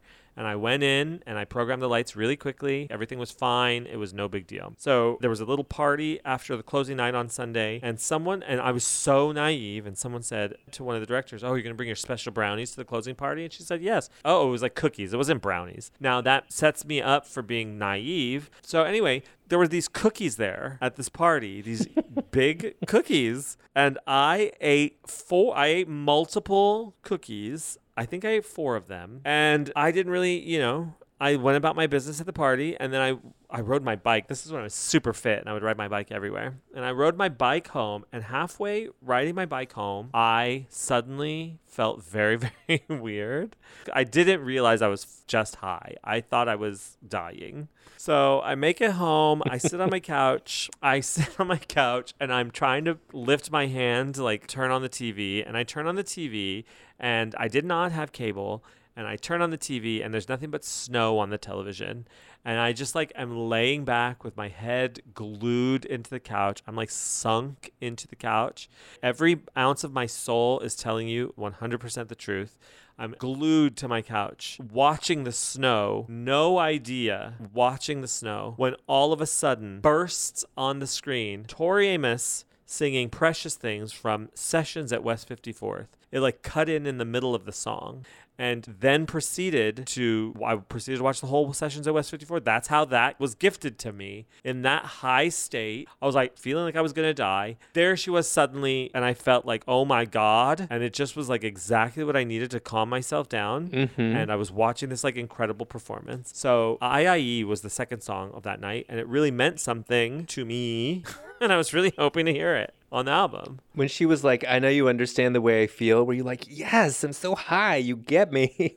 I was high in that moment watching it when she said, I know you understand, understand the way. Well, then, why, then, why, I, I, I, I, I, I. IIE, and I just suddenly realized that IIE is a call to the heavens. It is a call to the gods of why. And I had never understood what IIE was, but it's really just like begging to understand the reasons for something. I legitimately just got a chill as you were telling this story. Really? It's amazing. Yeah. Do you think this might be why? Do you think there's like a little projection going on when you accuse Tori of being drunk when she's talking to David Byrne during the interview She's segments on this performance? She's wasted. Well, you were. Dynasty, Doesn't mean she was. Dynasty, Dynasty? sh- Dynasty? dynasty, dynasty. I almost became Sammy J. That's not so bad. Oh, okay, thanks. Because I was watching, you know, Dallas or no, um, Dy- Dyn- Dynasty, Dynasty. I didn't know that was one of the characters. Yeah, Sammy J. She was Heather Locklear's character. Sammy J. Anyway, I was getting into the whole Sammy J. thing, and thank God one of my friend's boyfriends came and um, just said, "You're a Tori." I went, "You know what? You're right." She was drunk. And David, if you think she was high because she did Oh Susanna, that astounding symphonic performance of Oh Susanna that we played earlier, you think she's mm-hmm. high there and you can't accept that she's drunk when she's talking to David Byrne, a contemporary and another, a fellow weirdo, But like, why would she do that? Because they're like backstage shooting the breeze after the show. Of course she's had some wine. All right. Wake up, Pollyanna. Snap out of it. now, anything else you want to say? Probably. This is going to be like a five hour episode. it is. I don't have it in me to edit this. I know. I don't think you should. It'll be loose. No, this is just gonna go out loose, loosey goosey. Oof. Oh, I'm excited for this commentary to listen. I've never listened to this with well anybody. I'm a. This will be my first time. oh my God, we're gonna feel so exposed. From Entertainment Weekly, the review on this double CD, a new studio album plus live tracks, Amos orbits her usual spacey terrain of piano piled musings, dark beats, and celestial textures. Juarez, where cowboys and Indians, Native Americans, rub elbows with Rastafarians on a fantastical frontier, is the type of fairy tale fodder that makes one want to scream, Earth to Tori! But Amos's songs remain as majestic as they are mysterious. I remember reading another view, maybe it was Rolling Stone, where they refer to uh, to the guys as Amos's Crackerjack touring band, and I was like, Crackerjack. Oh yeah, maybe they would have been called the Cracker Jacks. She loses them at the tidal wave. Oh no, I got one. The peanut butter hands. Ew. What? It doesn't mean what you think it means. I don't know what I think it means, but it's gross anyway. Got a peanut butter hand. Behind the dewdrop band at the dewdrop off. Let's take a break and let's come back for our live commentary track. Okay. Okay. Tori Amos live on the world famous K Rock 106.7 KROQ. We're doing breakfast with Tori Amos. Should we take a quick break and come back?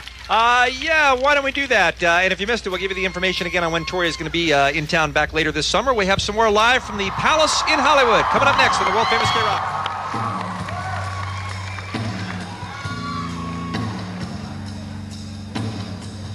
And the piano really kind of, you know, sat me down and said, I am capable of playing with other players. I am capable of having to hold my own.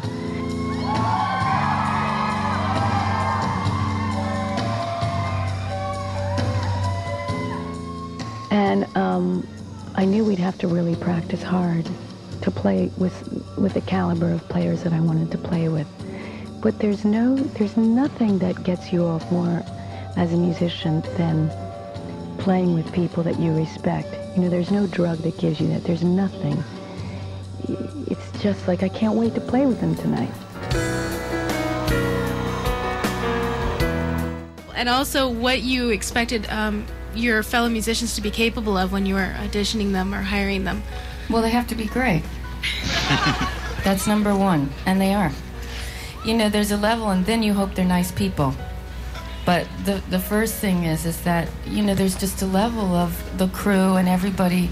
We have a commitment to excellence, and sometimes we achieve it, and sometimes we don't. But we're here not because you know some of us don't quote unquote have to be here to financially survive, but we're here to musically survive. Do you know that, like, when I lived the close by, the greatest dream I had was to play with players where we had the same dream. And, you know, if we weren't playing here today, we'd be at, like, Caton's house tonight playing. It's like we love to play. We play because we love it. That's why we do it.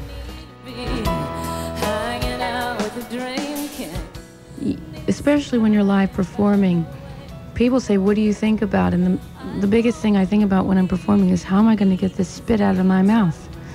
because when you're playing, right, and you're pounding on keys and you're trying to hit the notes, and I have a keyboard on my left and a keyboard on my right, and the Bösendorfer is nine feet, so you have to pound pretty hard to get sound out of her.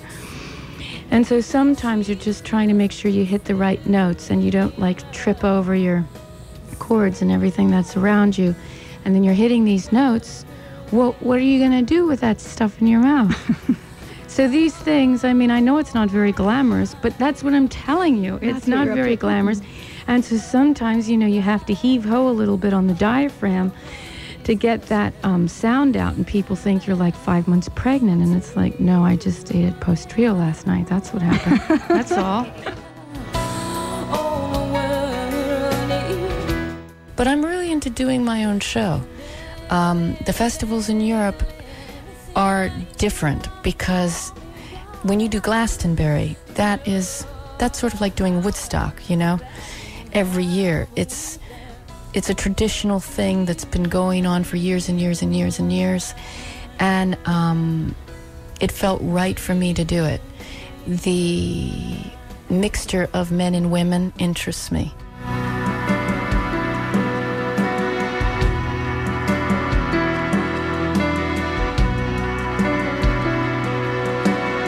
The piano and I, we've been together a long time now, and I really wanted to integrate my instrument with other players.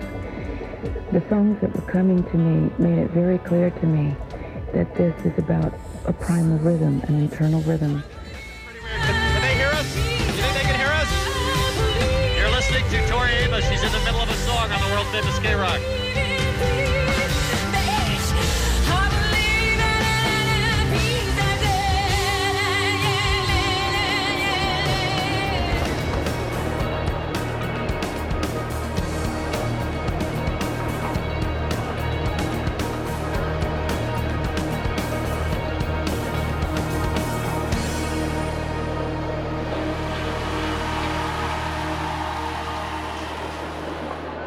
Oh, excuse me. Sorry. Excuse me. Oh, excuse me. Sorry. Oh, excuse me. Excuse me. Sorry. That's my seat right there. sorry. Excuse me. Ooh, sorry. That's my seat right there in the middle, right front row center. That's me. Hi, David. You were seated? Yes. This is like you're pressed up against the barricade in the pit, miserable for hours. And then I just came in at the end and took my spot. Oh my god, did you even watch the Devlins? I loved the Devlins. I love the Devlins to this day. Me too. They could have anything they wanted. Peter or Colin? Or both? Peter. They Mm. could have my entire CD collection. They could have all my newly organized books. Why are you trying to give your crap away to the Devlins? Because I love them. Take it. Here, just take this. I have to say, since we're standing here waiting for the show to start, I have to say that she had a string of really attractive openers. So not only was it Jude 99, Mm-hmm. Jude comes around in 99, but you have the Devlins here tonight in 98. I know I'm working backwards. And then Josh Clayton Felt and Willie Porter. Was Willie Porter hot? I don't even remember. Well, he wasn't at my show, so I only saw Josh Clayton Felt. Okay. So, uh, when is this show gonna get started, huh? Oh, oh. Oh my god, the lights are. Oh my god. This opening riff, I truly used as a mantra in my life. Like that, just that drum beat, you know, to like ground me, center me. Oh, it's like an event. It's like the spaceship is taking off. Are you extending your arms out in front of you and like going down to your feet, kneeling?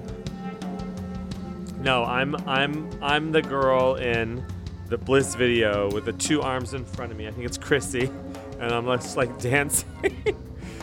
yeah, that's me right now. I still feel a warm glow um, when I listen to this intro. Glow Hawa.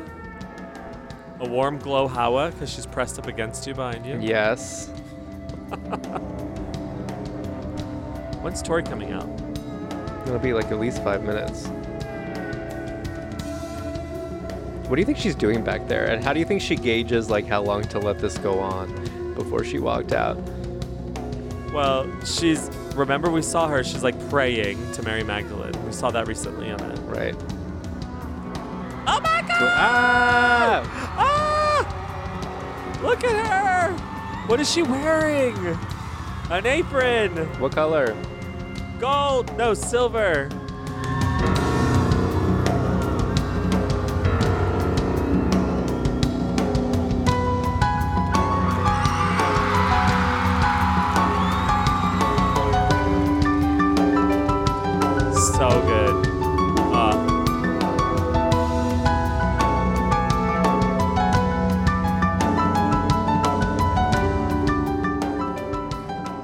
Prefer this as an opener or Black Dove? Hells yeah, precious things.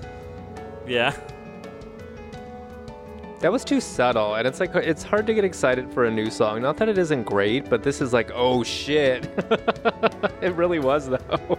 No, you're right. And I think that Black Dove on the Ocean to Ocean tour would be really great opener. Mm.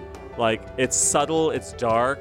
The things that worked against it in 98 as an opener, I think would work for it now. I could see that. And it's all we know, we recognize it now, so it would be a big crowd pleaser.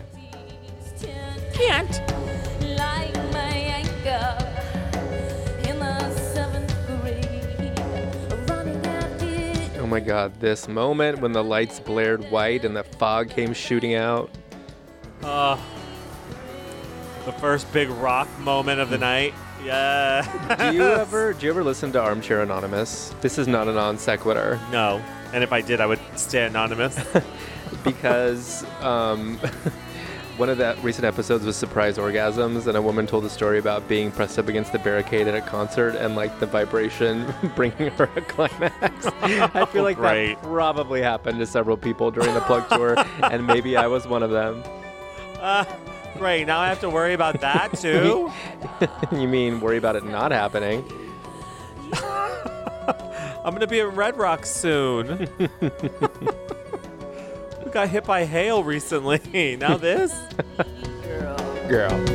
But I like the way you lie, and I, and I, but I think you I love how she rearranged this for this tour. Sick. Best. Tell me why. And I've said it before. I'll I'll say it again. I think saying those beautiful boys, those Christian boys, and repeating it Yes. really, really worked up to this moment. boys, I say Christian boys, beautiful boys. I said Christian boys. Yeah, it's so good.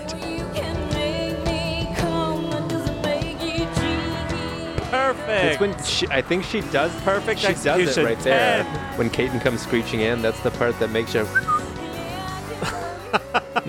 Makes you. Yep. I can't whistle. That's cute. It's like a little. It's like a little grandma with. Stop it. So strong. Makes you. Woo woo. This is my favorite part, where the band drops out and it's just Kate Oh, doing yeah. the boom boom baka baka. Oh my god, I'm so excited. I haven't listened to this for so long.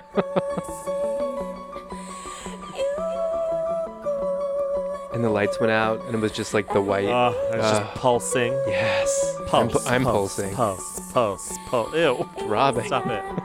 It's too early for this. Is it? Yes, I gotta stand by you this whole show. We've been talking about this for like four hours already. If not now, when?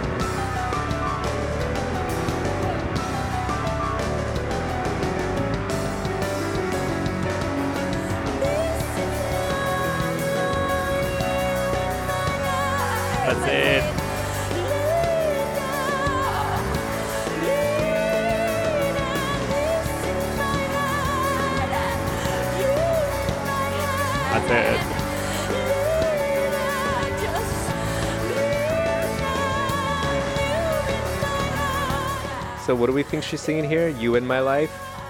You in my heart, you in my head. Heart? Really? I heard heart. My precious thing.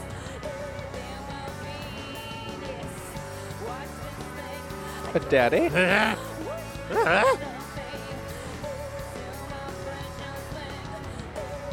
I just was I was absolved. I was absolved. I Of still am absolved every ev- of everything. Every time I hear this song. This song everything. This song is amazing. I've never grown tired of it. It's never been bad. It's never been boring. There's never been a bad performance. It's changed over the years. There's never been a bad performance. This and Cornflake Girl, I never grow tired of them.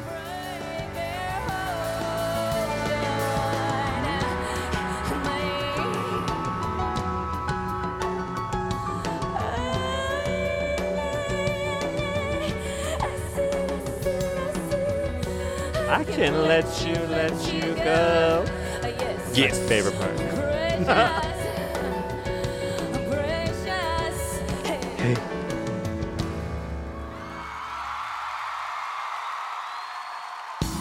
Love you, Tori. You think she loves me too? She didn't say love you back. She's thinking it. Yeah. She has to gather her energy for Cruel. I also think, yeah, Mike, Mark probably cut the mic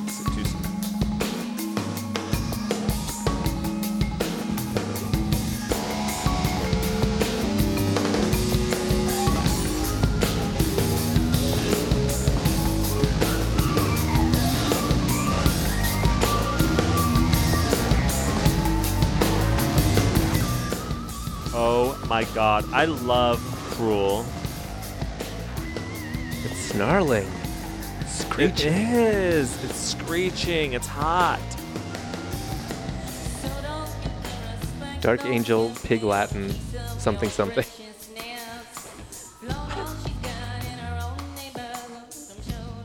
Just making So me- it, ser- it serves to note that both Precious Things and Cruel, although she hasn't listed the songs or where they come from, it's accepted that both Precious Things and Cruel come from the final show in East Lansing on December mm. 3rd, 1998. And from one Dutch magazine, March 2000, Tori says, The only thing that bothers me is when women are being cruel to other women. They become that way when their inner self is wounded. They're almost not accessible. You can always seduce a man, but a woman will try to break that force. A woman who's harsh is like an animal that kills, like a predator. That's the only thing that bothers her? Well, one of the only things. In Cruel, in the song Cruel.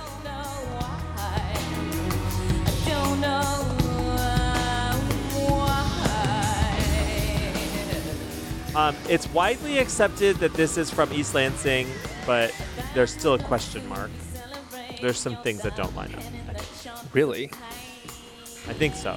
You see the question mark in the document. Yeah. There, there was a call to burn East Lansing to the ground Why? by the fans. Why? Because we were upset about the tour ending, and there was like a lot of momentum building up to the show because of the expectations we had following Boulder. So we were just like, yeah, burn East Lansing to the ground. It's not East Lansing's fault.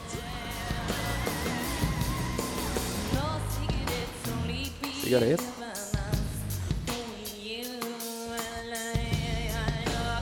You're like an LA Lakers fan when they win and they like rip everything to shreds. It's Yeah. like, wait, you won. Can you imagine if our response to Pandora's Aquarium was just burning down a city?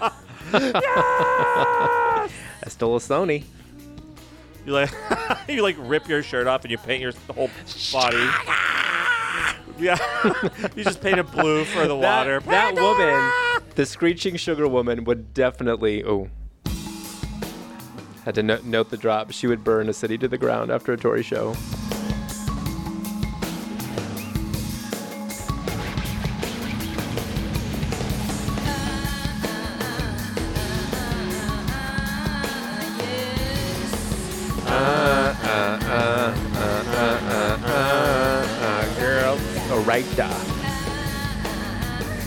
Winona Ryder. Winona Ryder.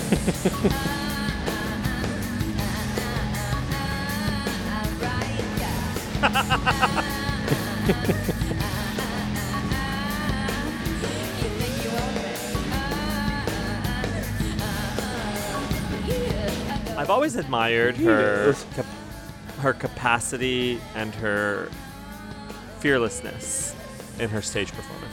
Mm-hmm. She's not afraid of going there, and that's what I like. That's what everybody likes. You think it Wabba? There you go. Uh-huh. Deep.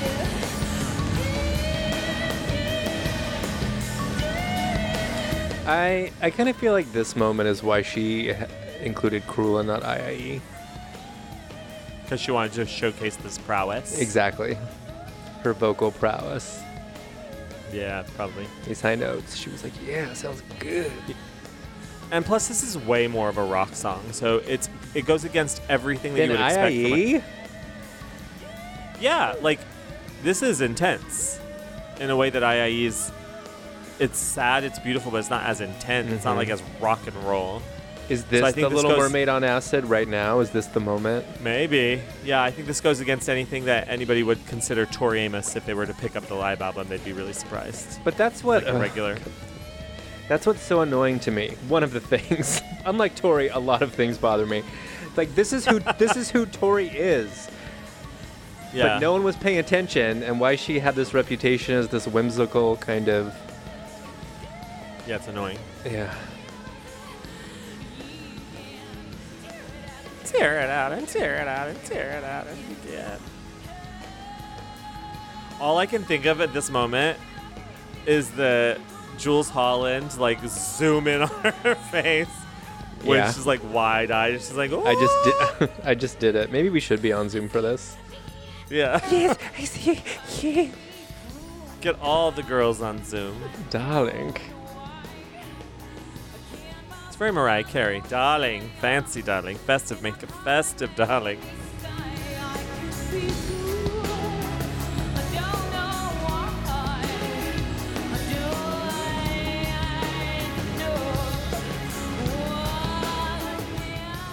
I love these transitions into band introductions when she'd be like screeching tortured soul and then two seconds later hey everybody how's it going it's like um you I tell know. you tell me I know. That last show, or I think it was maybe even New Orleans, where She's Your Cocaine is like the second song. She's like freaking out at the end. And then she goes, Hey, everybody, how's it going? You, she even laughs at herself a little bit. You can hear it. And the, she's like, Hey, everybody, how's it going? Hey everybody, how's it going? And it was always There it like is. that. Hey, everybody, how's it going? every time Some of you know. is that why you introduced the show with hey everybody Hey, yeah, it's 100%. I've adopted that. So when I was an usher greeter at the ArcLight when I first moved to LA and I had to speak in front of crowds, Mhm. I grounded myself by saying, "Hey, everybody, how's it going?" so dumb. that's why i always feel like i'm good hands with you you're like i'll be standing Aw, off to the side through the credits and the trailers to make sure that everything is Yeah. up to arclight and drive all night standards The picture, sound. You Bet your life it is. And you try and prove it wrong. You swear to Christ you won't. All on your life she won't. But it seems to go wrong. You swear to Christ she won't. On your life she won't. This is like the final tour for this song before it changed to what to the piano intro. hmm? Starting in 99, she would do this on the piano. Remember? should we try to She's- to approximate the jangly guitar on the piano what Still, yeah. Starting in '99, she's and ever since then she's done it. Dun dun dun dun dun dun dun dun dun dun. Oh. Always on the piano, yeah. And I think she was decentralizing Caton's contribution because it was probably an issue between them. That's what I think.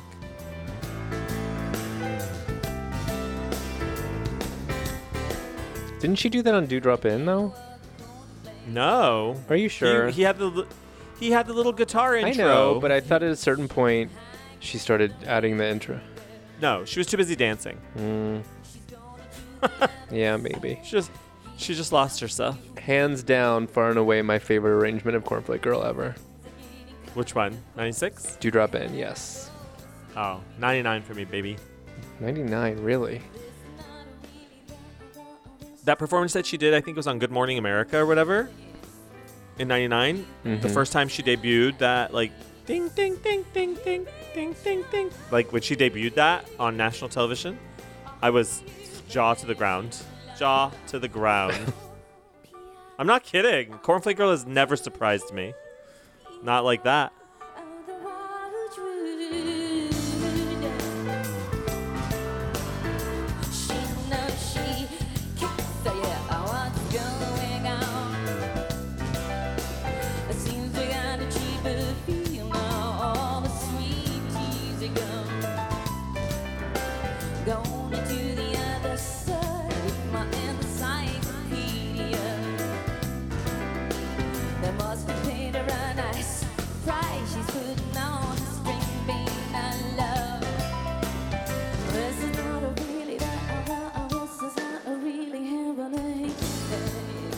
Would you be mad if these days she changed it to Gone to the Other Side with my Wikipedia?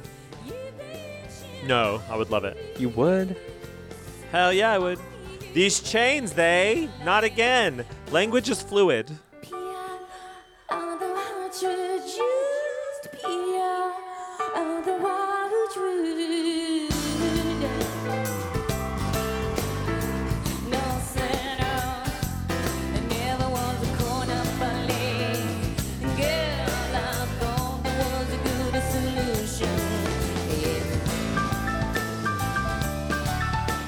Hug, Mary, kill, precious, cruel cornflake. Did you say hug? Yeah. Oh, yeah. dear Hug- God. Why? Hug, Mary, kill. There is a parental advisory on this. okay, I'm sorry. I was distracted by the use of the word hug. Hug, Mary, kill who? Precious, cruel, and cornflake girl. Um, I guess I would hug Precious because she needs it. Oh, you're so right. Um, I guess I have to kill Cruel and put her out of her misery. Like, you don't want to be married to that for the rest of your life. And marry Cornflake Girl? yeah, I guess you're right. I think I'd set out to hug Cruel, and then she would try to kill me, so I'd end Yeah. up having to kill her. That sounds right.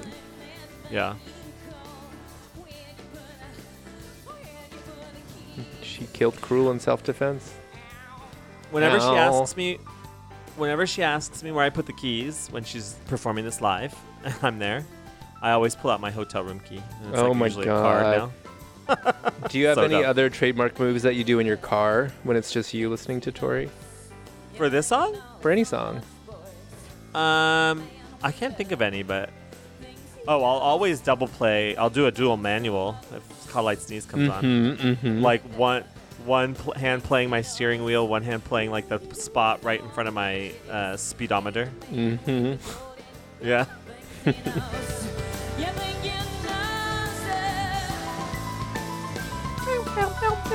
Do you ever like beat on your chest on this part like she does in the video? No, not while I'm driving. Now you're driving. That would be unsafe. Safety first. Yeah. I pull over. no matter where I am, I just veer onto Right. the shoulder and start playing my body. Play my body, the fat on my body. There's no shoulder here, but I've got one. See, I mu- I much miss the. whoop. I can't roll my R's, but yeah, as You opposed to can't the. whistle or roll your R's. What good are you? I know. Wait, I much miss the huh, like when she would do the huh. like she got instead of punched the- in the gut? Yeah, because I could do that sound. I can't do the roll in the R's.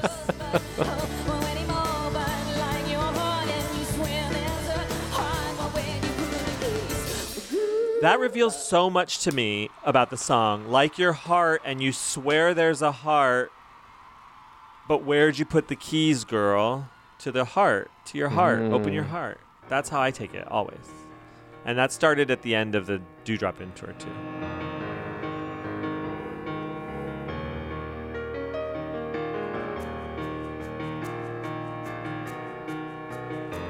So looking at your so that song no one knows where Cornflake Girl came from. It's unknown to this day.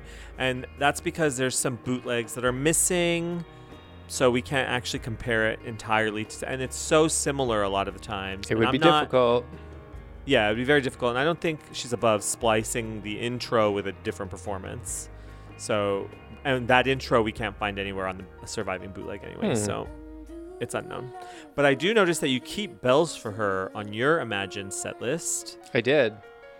What about this song do you love? This arrangement, I think Bells for Her is always good live, but that it went from kind of, you know, the prepared upright to the harpsichord with the wailing at the end to this kind of more subdued, kind of horrorish dirge. I just love it.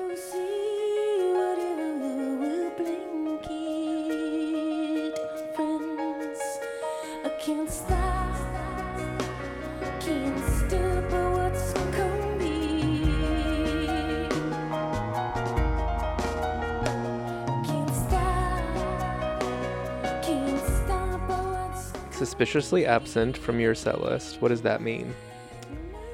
Um, nothing. I had it originally, and I and when I was reading out the set list, I replaced it with Talula as I was speaking it because bells for her. I love bells for her. I could listen. I said it before. I can listen to this in a loop for like all night while I sleep, and it would just be perfect. Um, but for me, it's not showy. It's not showy enough for the band. It like it shows a different side of the band, I guess. A more subdued, like what they can do with atmospherics, which would be great if the live album itself were double disc. if there were two, you know, like rock and roll, or rock and ambient, you know. Oh, we should do that. She should do that. It just seems so unexpected. And it presented itself pretty early. Like for a song to be arranged for the band, you wouldn't have guessed this. At least I wouldn't have. I wouldn't have either, but it makes total sense because it was itself like it had such a wild arrangement. It was one of the first to be arranged for harpsichord. It was one of the first to be arranged for the band. So it's like ready to party, you know? It's like the girl that's always ready to go out. She's there with bells on. Yeah. Oh my god. Hey. hey. She is a party is girl. from- She's like, you can't She is a stop it. girl. Can't stop the rock. It's coming. This performance is allegedly from November 15th, 1998 in Amherst, Massachusetts. Hmm.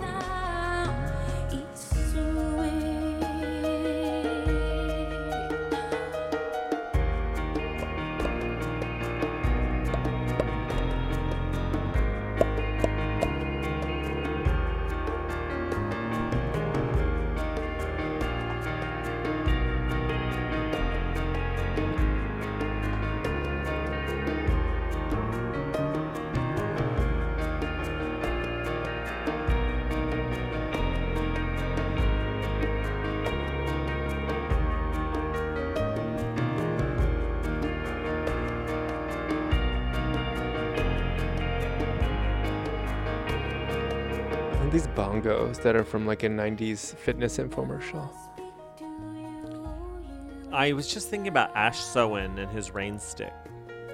You have a face and His natural wonder stick, yeah. I'm thinking like if you follow it into there's actually what's interesting to me that's popping out in a way that it's never popped out to me before is where'd you put the keys to your heart? And then you have her face and her eyes, but you are not her. And knowing that the next song is girl, she's been everybody else's girl. There's like an actual through line. That includes in Cornflake Girl. songs. That also includes, yeah, Cornflake Girl. Where'd you put the keys, girl, to your heart? Mhm. It starts in Cruel, even. She sold her soul at the beginning of Cruel.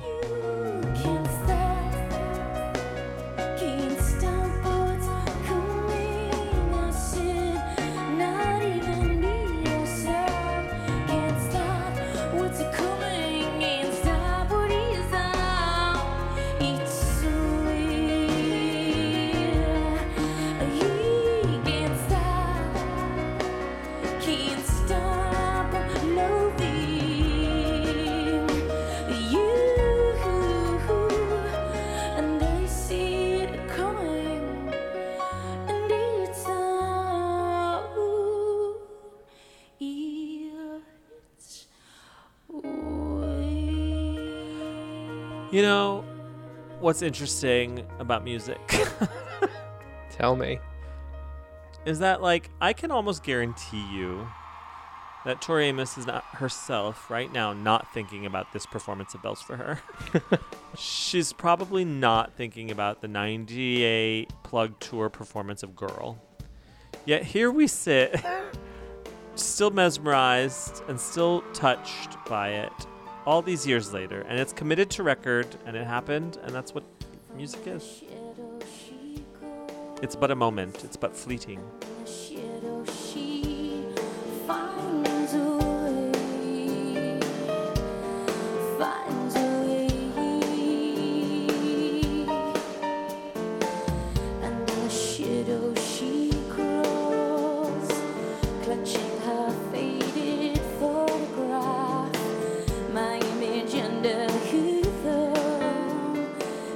Hug, Marry, Kill, Bells for Her, Girl, and Cornflake Girl.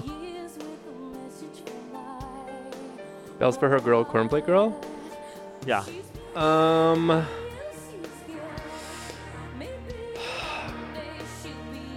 I'm trying to figure out how to answer this. I really answer it as if they're people and not just songs that I like. how should I how should I respond?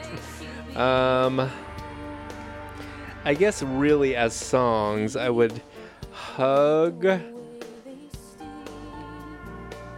Oh gosh.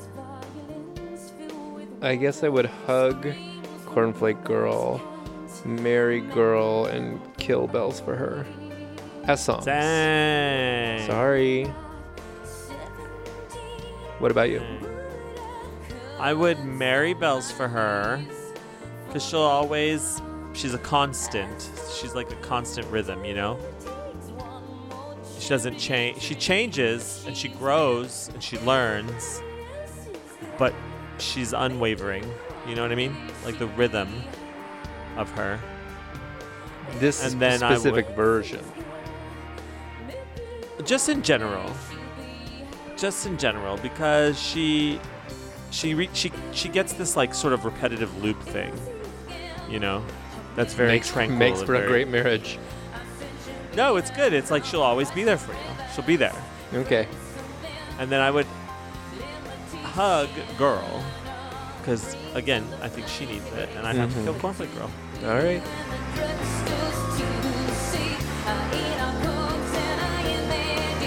this performance is from november 19th 1998 in durham new hampshire supposedly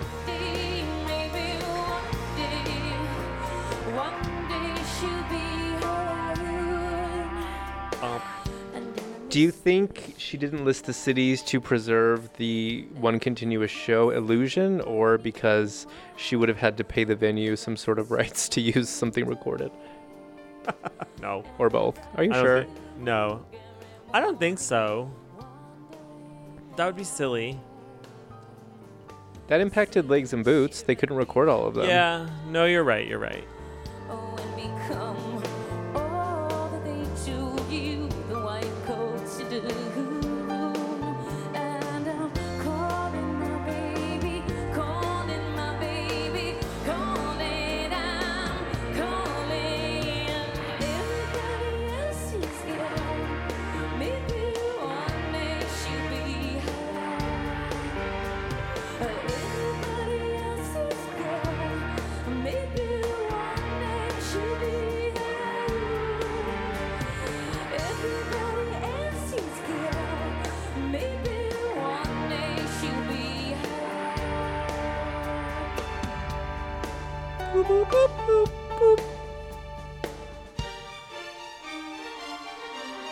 always think of Danica, my our friend Danica, when I hear "girl." Isn't Me too. wild?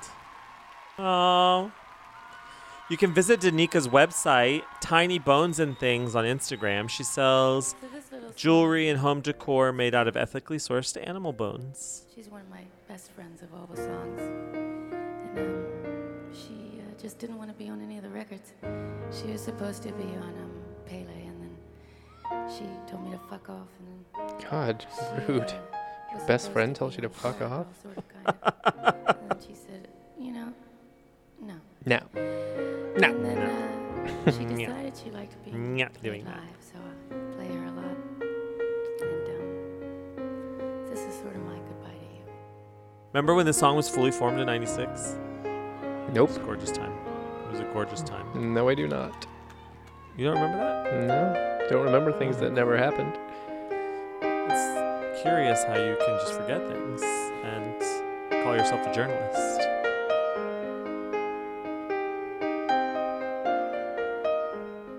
You were here for this performance, right? Did you cry?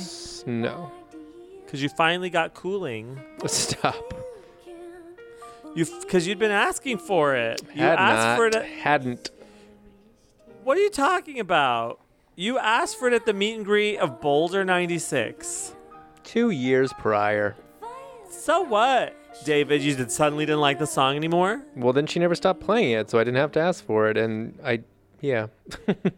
It lost its luster. the studio version, clearly recorded after. in '96. Yeah, no. no. Doesn't have the same what? magic for me, sorry. Peggy got a message for you, and it's that she was recorded in '96. You don't, you're not back on your sh- bullshit, are you? Oh my God! Don't speak to me. You that gave that up. Not in my house. no, I don't. I agree with you. I believe that it was uh, done in '98. It's fine. it's fine. I just like to. st- I just like to cause controversy. I like to start a debate. Mm-hmm. But Sometimes I think about these conversations when I'm, you know, driving on dark roads at night, and I'm like, what am I doing with my life? These are the things that I'm invested in. I'm just like Wait, screaming into the void. us? Yeah. you and me, Yes. our hour-long conversation about whether we should call Tori mom or not is not worth it to you. No, that's no, that's a good one. But but I mean, like how how mad I still get about the idea of people like really doubling down when we have so much evidence to the contrary about when Cooling was recorded, and they're just like, no. this is life, baby. This is real life, baby. Love it or leave it.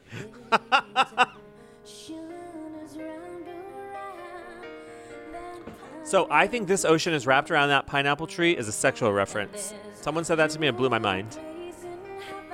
That's all. Everything is a sexual reference. You're wrong. we read it about it on the wrap up. Remember? For So is the pineapple Fire Girl? tree like a pineapple tree? yeah, if you want to be so crass. And a lady is an ocean to ocean? My yeah, my it's 'cause they're warm little wet? ocean. So yes, that's what I think. All right. Yeah, it's like vacation sex. I like when you don't agree with something and then you say, "All right, That's that's not. Is that what I do? all right, all right." Eh? Yeah. What should I do instead? I wholeheartedly disagree with you and want to continue arguing. That's what you should say. You don't really want that. No, I don't like to argue, especially when I'm right. So instead, you want me to say, "You're right." All right, you're right. yeah. Um, for those that weren't there, this was taken from the December 3rd, 1998 East Lansing, Michigan performance, which means that of the six tracks we've heard so far, one, two, three come from that final show, at least. At least.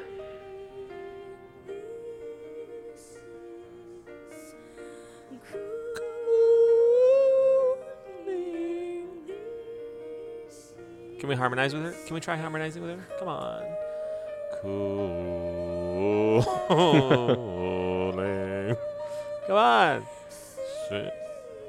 What does she say there? Sid? What does she say there?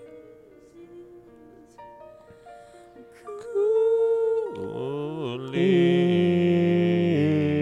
I don't know how to harmonize. I don't know how to harmonize. Uh, That's good.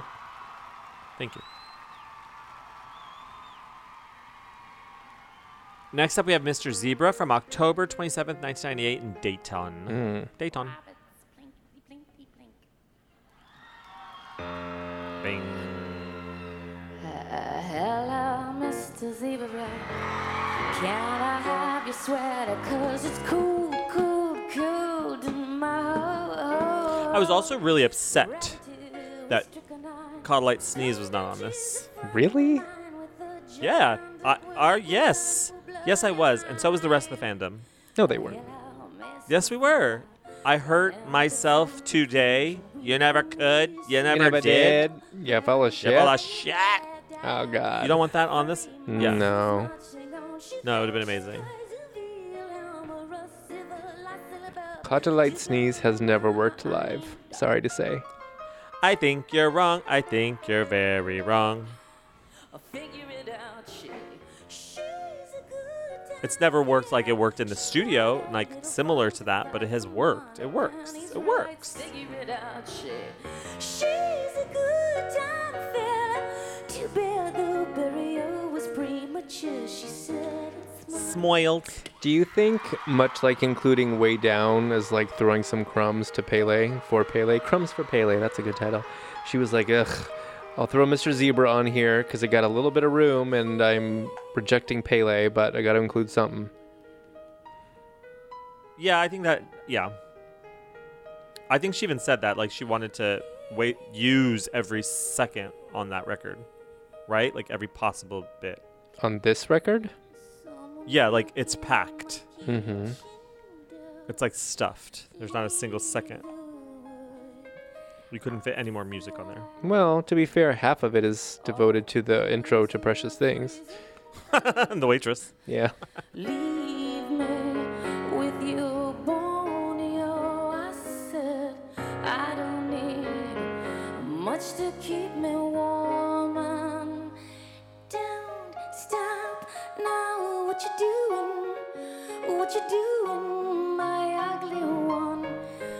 This performance is also from October 27th, 1998 in Dayton.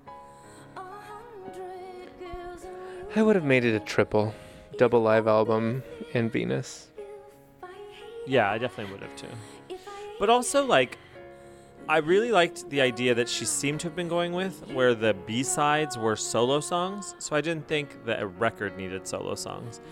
But I understand the perception of Tori Amos, and if we ever went to a concert where she wasn't, where she didn't do at least one solo song, we would flip. right? Is that why Yeah. I think she would? Inclu- yeah, she could not include a solo song.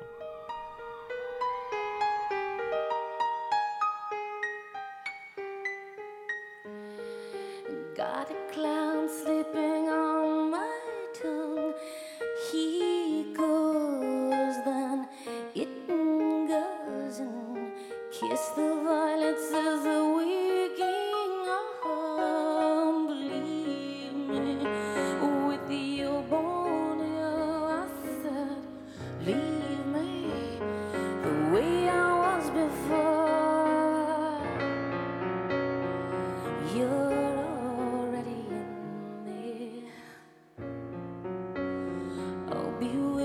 picture the tattoo when she says, "I'll be wearing your tattoo"? Um, like behind her earlobe. Really? Kinda. Oh, cute. It's like a little kind of secret something. Oh. What about you? I feel like metaphorically, it's in her heart. I'll be wearing like your imprint Oh, on my yeah, heart. that's but like, if I better. had to, no, but if I had to like pick a tattoo, it would be like on her bicep. Really? Like Like, in the, the new music is coming soon. yeah, photo? yeah, yeah, No. like in the Pele promo. No. like Butch. I'm not into that. Like, I'm trying to appeal to the gay market. and it's like a tribal tattoo. Hmm. Yeah. Or a tramp stamp. Nope.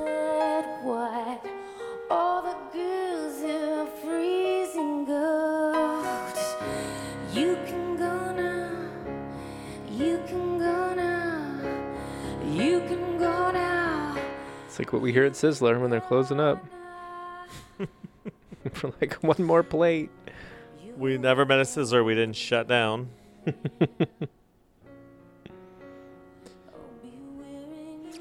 Also, since I moved to Saratoga, I have shut down the Cheesecake Factory at least twice with Door Dotson.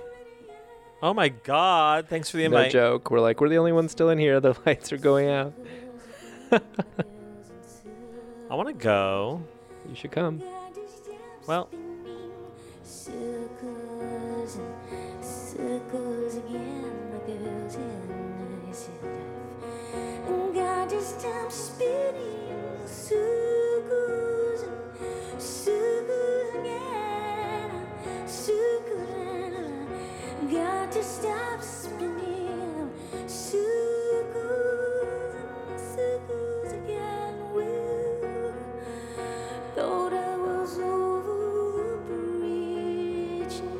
Did we get an over the bridge here?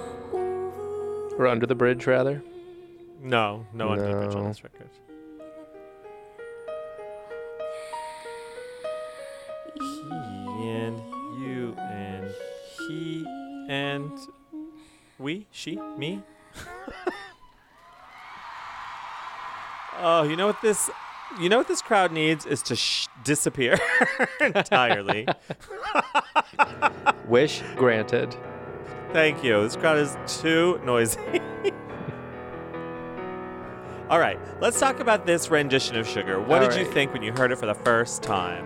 Um, Huh. Huh. This song has meat. Huh. It's got muscle, power, gravitas, booty. Huh. This song had a steak for dinner. huh. Ah. how was it cooked? Medium well. Really? Yeah.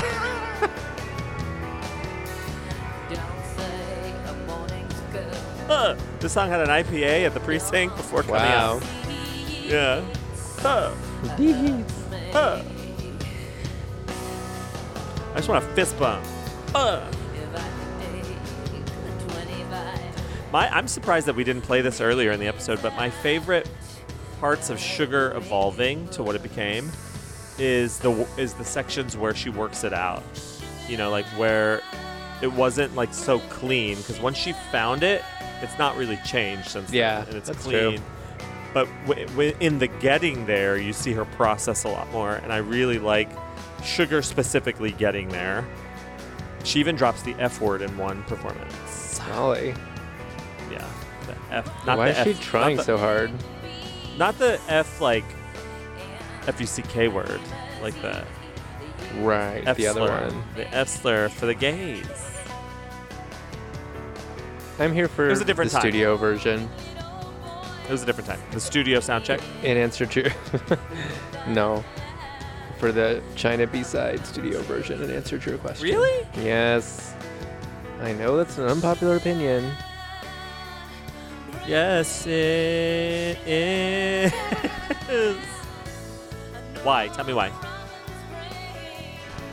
I do feel like it's kind of trying too hard. I have a hard time kind of accepting the plotting heaviness. Like the tempo is too slow for how heavy they're trying to make it. And it Sugar? just yes.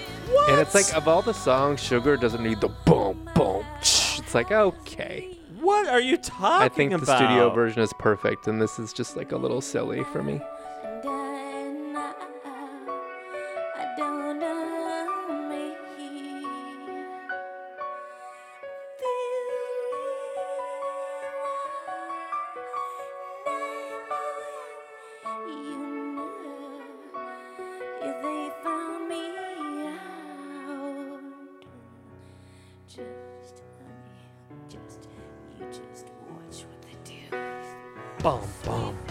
I think this is the definitive version.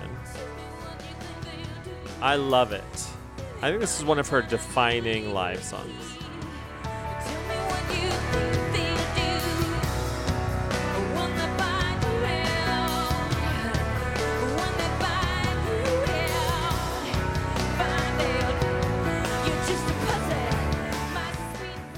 Sugar's riding off on her motorcycle. I'm jumping on the back. We're taking off our shirts and throwing them behind us. Wow. Yeah. Sh- Sugar's like taking off with KT Tunstall. Yeah.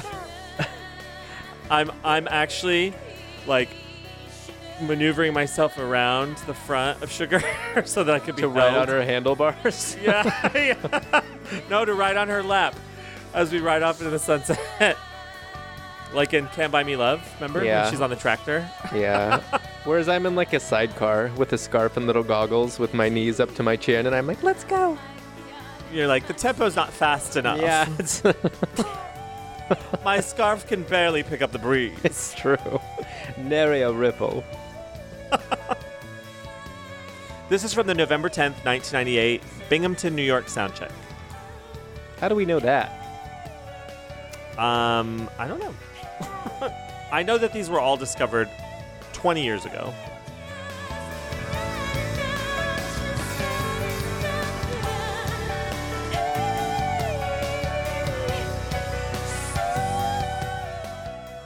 I'm getting a little lonely. Do you think we should bring the audience back? Uh, yeah, I appreciate that she pulled us to the back for this private performance of this I one know. song. Um, imagine doing this to like an empty arena. yeah, yeah. I think we should go back to the crowd. They, They're they like held our facilities front people sweeping up popcorn. They're like, "Good God, calm down." Uh, it feels good to be back here on this side. This is November 29th, 1998 in Columbus. Happy Thanksgiving. No, this is the day after Thanksgiving. Mm-hmm. Can oh wow, that's impressive. She had like a full Thanksgiving dinner, and then she launches into little earthquakes with those three bridges. Mm, She's probably fine. here we go again. She did the turkey trot. She performed on November 28th, 1998, the best show of the tour, in my opinion, Akron, Ohio, 1998. I said it Hmm. before, I'll say it again to anyone who listened.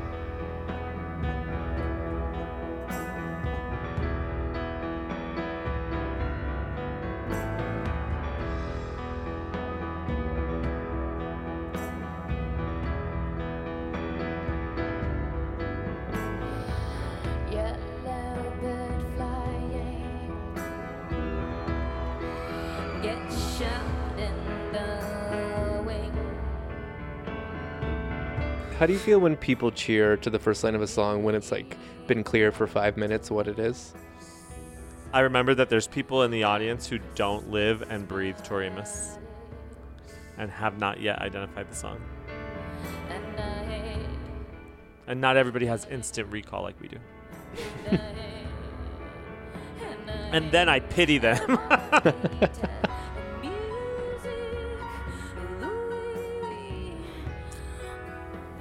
it's the most annoying thing, but me and Michael play like who can name the song first when we're at concerts.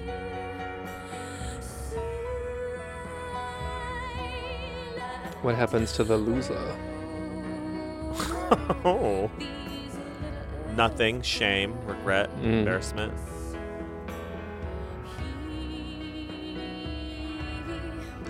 You know, after doing this episode with you, I recall having my eyes opened, even though this was like three or four years ago now. I recall having my eyes open to that it was about like friendships falling apart. Like as simple as that. You know? This like your song? world Yeah, like your world being shattered, your friendships falling apart, not just romantic love, but your friendships too. Do you remember talking about that? I do, and I, I know that's a piece of it, but I have a hard time reducing it to just that when I think about how You didn't back then. I'm how just kidding. angsty, give me life, give me pain, give me myself again is. It's like whoa. That Yeah, just goes true. back to me being dead inside. I know. What's wrong with you? Is I don't think the end of any friendship would have me screeching, "Give me life, give me pain," again to the Well, heavens. I saying. can vouch. Can vouch. I think it's about more than that, but yeah, certainly a piece of what inspired it. I've had some pretty brutal break friend breakups recently. I'm listening. You don't. Ha- no, you don't have to. Um, this isn't my therapy session. We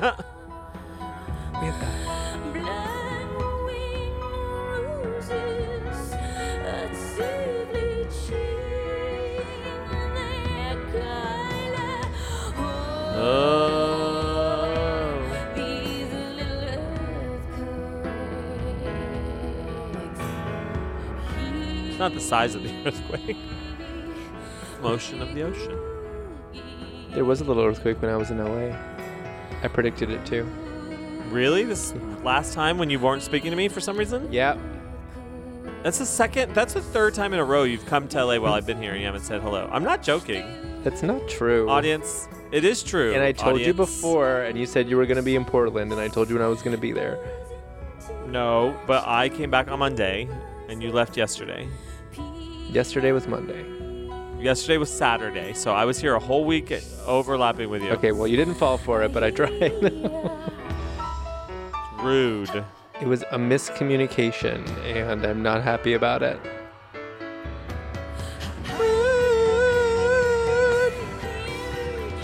Sound pretty happy about it. I don't. Do I?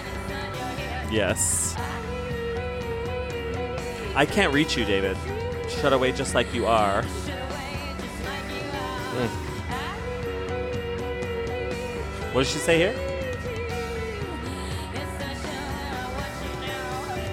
You're such a just wanna watch a now.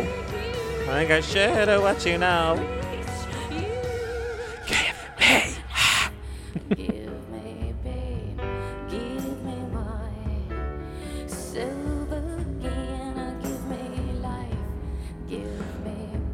Naysayers in our lives who have like we've encountered along the way who've not liked Tori Amos, whether they're friend, you know, people that we know in our lives, they just need to give themselves to how fun she is to sing with.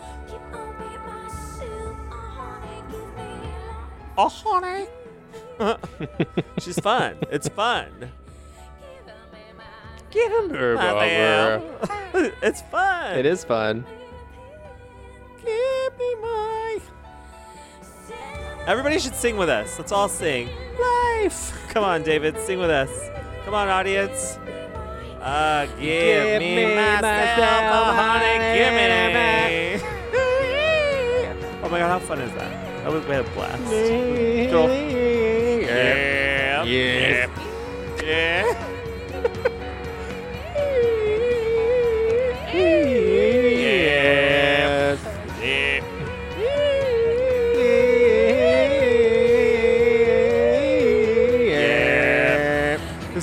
Quality content that we're producing No. in this moment. People are gonna hate this if they even listen to it. Ah. Oh, these little present day Tori would sing little earthquakes. I know. She's slowly becoming Moira Rose. These little earthquakes.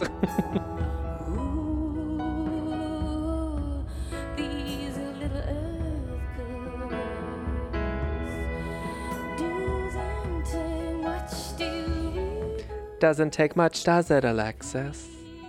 Alexis. doesn't take much to rebuild pieces.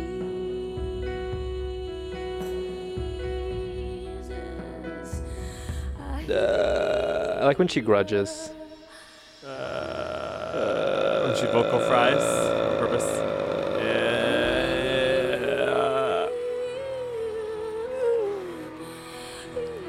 This is so like Oh. call to prayer.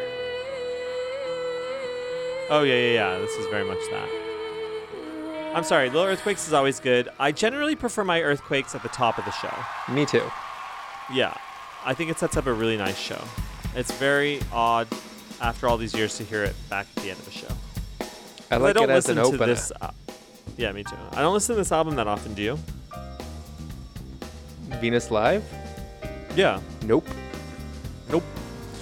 This is Space Dog from an unknown city, date, and time, never found because of the missing boots. Okay, on the count of three, name the person you think of when you think of Space Dog. No. One, two, why? Okay. Why? One, two, three. Nick. Noah. Pavlov. Oh, Nikki. Nikki Pavlov. Wake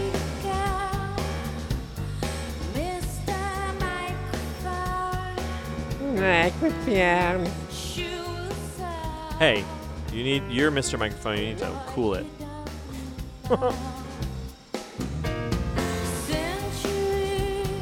Centuries.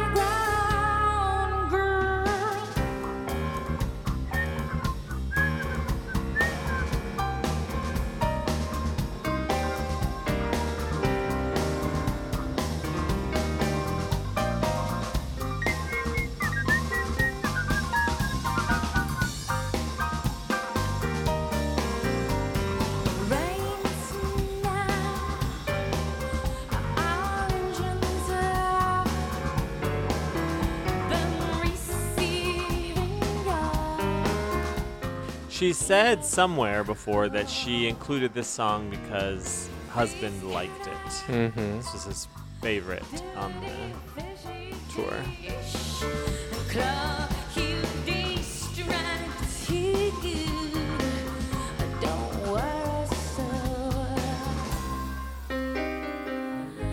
This was my first favorite choice song after Upside Down. You even had a screen name, right? Space Person was my Dent forum's name, and then Here Space Dog was my email. It's still active if you want to email me, here spacedog at AOL.com. I Do don't ever check check, it? though. Oh. No, sometimes. What if Tori's emailing you there and she's like, I'm ready to come on the show? I, I sometimes check it when I need like a password for something because it's connected to things that I can't change. Wow. A couple things I can't change, so. Bow, bow, bow, bow. Bow, bow, bow.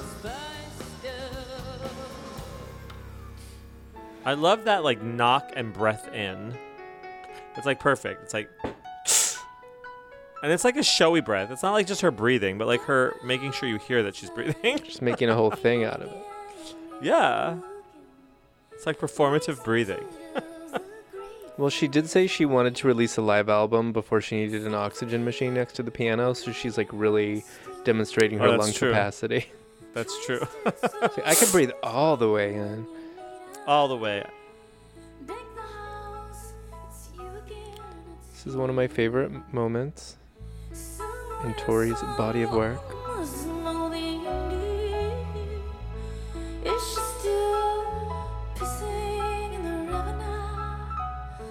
Had she gone, moved into a trailer um, park?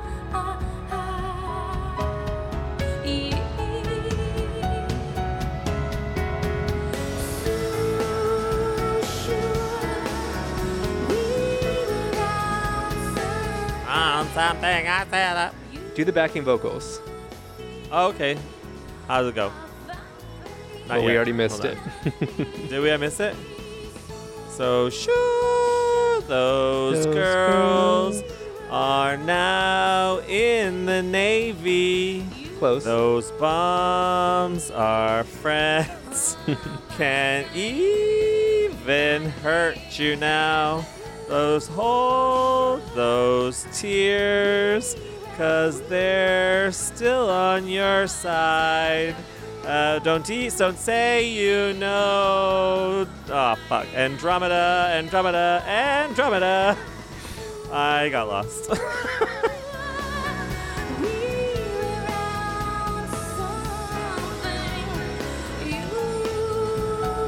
I don't like how you left me out there to dry. What? You I didn't asked you to sing me. it.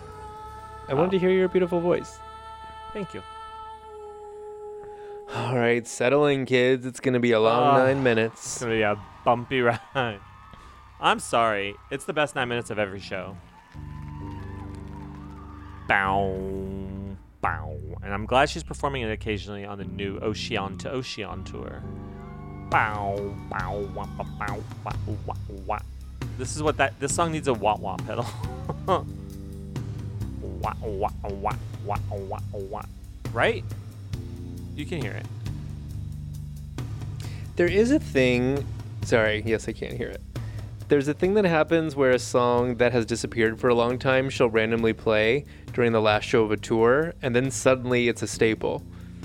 Like what? Give me an example. Like the waitress, she played in Boulder, and we were like, "What the hell? She hasn't played this the entire Oh, Dew Drop yeah, yeah, In tour." Boulder 96. Yeah, yeah, and yeah. then Juarez at the last show of the Native Invader tour suddenly became the standard opener for Ocean to Ocean, the first oh. leg.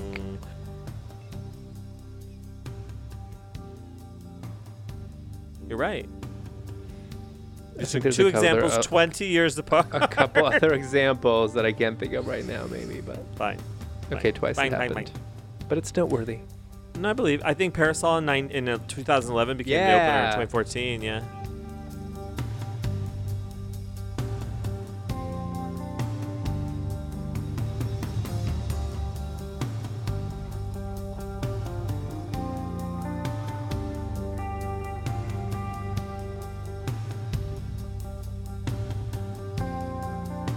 Favorite performance of this is obviously Buffalo 99. Lady in the white shirt. Do you fucking mind?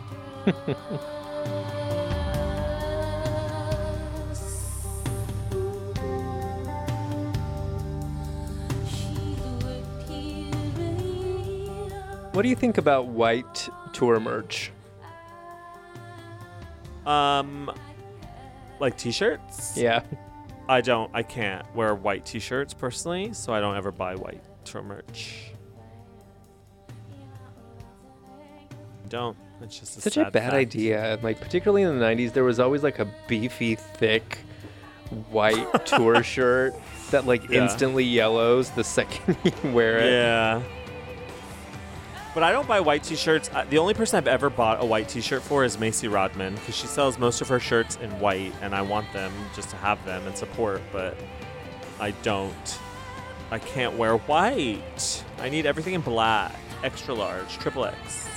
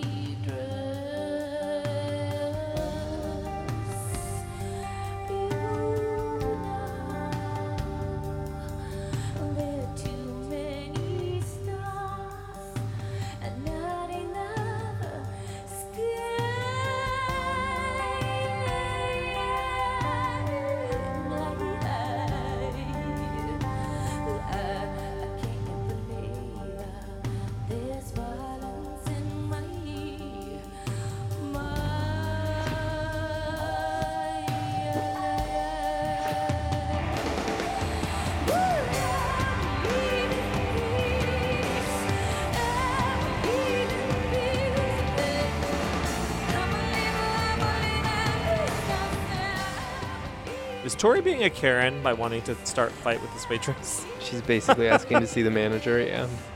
Yeah, right. I would love for this song to be rewritten in the Karen era. so I want to speak to the manager. I've been waiting a year for my dinner to come out.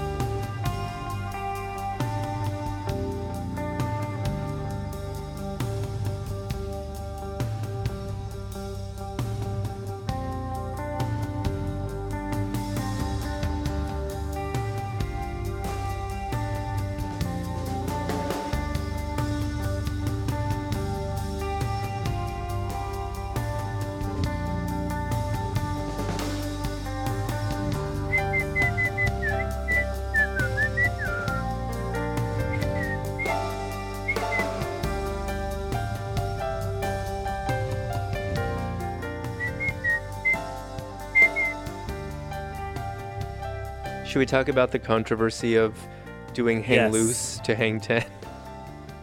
What? What controversy?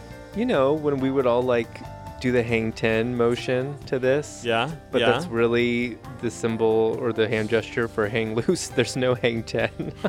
Oh, is that true? yes. Oh my god, this is the first I'm hearing about this. Uh, we're like, we know, we know, but we're not to like show her our feet. That would be disgusting. So we're to do hang oh my god. Do you remember how Hang 10 started? I don't remember how it started. No, do you? Oh. No. Would you rather hang 10 or land the eagle? Hang 10. While Hang Lisa B. 10. I want Lisa B to forever be landing the eagle. When I expire, to, on my dying day, I want my last vision to be Lisa B landing the eagle in Tampa Aw. 2002. That's how she's gonna sail you home. Oh, sail me home. I'm gonna go where she goes. Oh, honey. Oh, honey.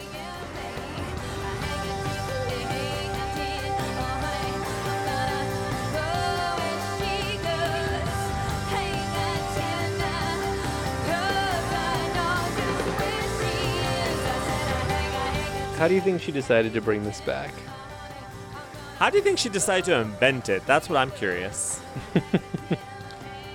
like, where did this Hang Ten end, end tr- outro come from?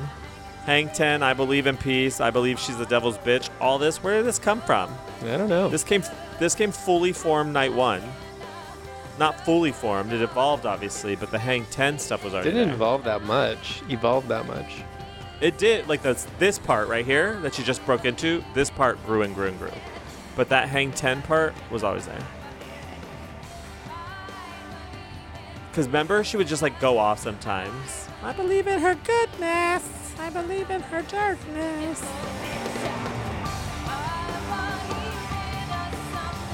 We got at least one. I believe she killed her husband. I remember that. Yeah.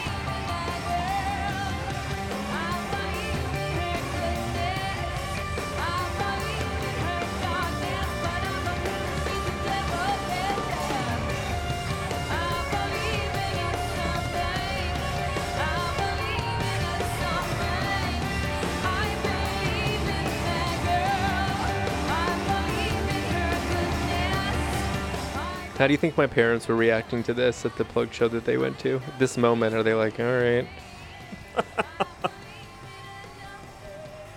Um, your dad was probably fine. your mom was probably confused. Confused? Yeah. Like, why? Why are we like, going we this? miss Neil Diamond. Yeah. Barry Manilow. What show did they go to? Um, the first L.A. Greek. Oh, okay. So it was, a, it was relatively tame. Mm, Rel- not for their standards, but She dropped an F bomb. here we go.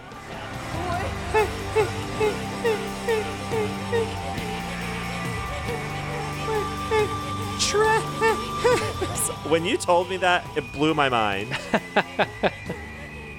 I thought she was just wait the whole time. I didn't realize she was saying waitress. How did you learn that? I listened. Oh, stop it. stop it. You think you're better than me? No, Because you have but ears. when I but when I said it, you could hear it, right? Yes, I heard it when you pointed it out. You think you're better than me because you listen. That was from December 3rd, 1998, East Lansing. Therefore, it was the last waitress that she did that tour. And that is unadulterated final crowd noise. How did you feel about it immediately coming back I loved on the it. five and a half weeks tour? No, no, because remember, I didn't do as many 98 shows, but I did a ton of 99 shows, and I was so glad to see it a million times. A million times. Give it to me. I, I would, I wish that she never took it away. I wish that it had never left in the Scarlet's Walk era.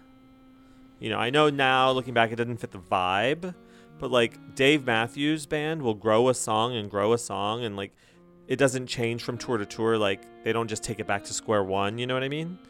The way she did with Waitress in 02, when she only played like two or three times that tour. I think it was not even 02, it was 03.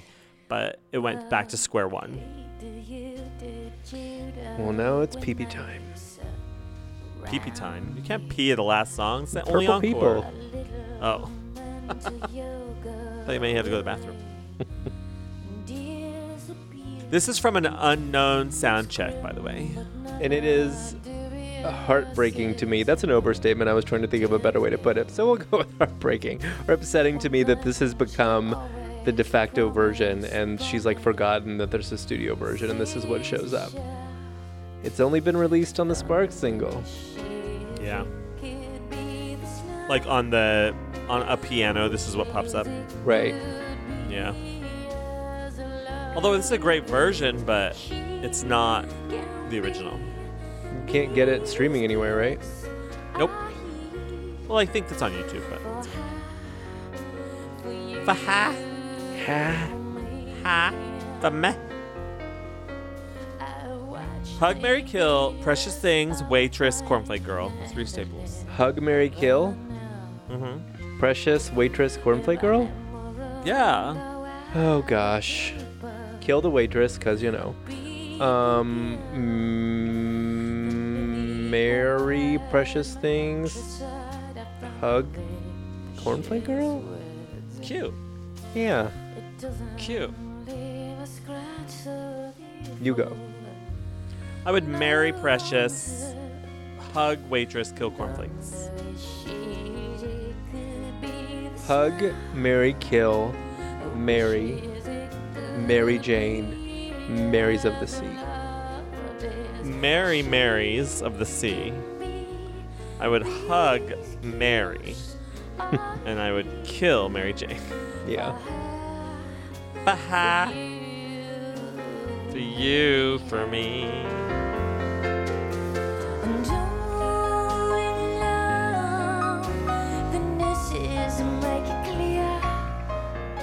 Well, this has been an exhilarating concert. What's been your favorite moment of the night? I'm glad for this opportunity to take it down a notch, though. Me too. Everybody's left the building except for us, and she's performing this final song for us. Yeah. Yeah.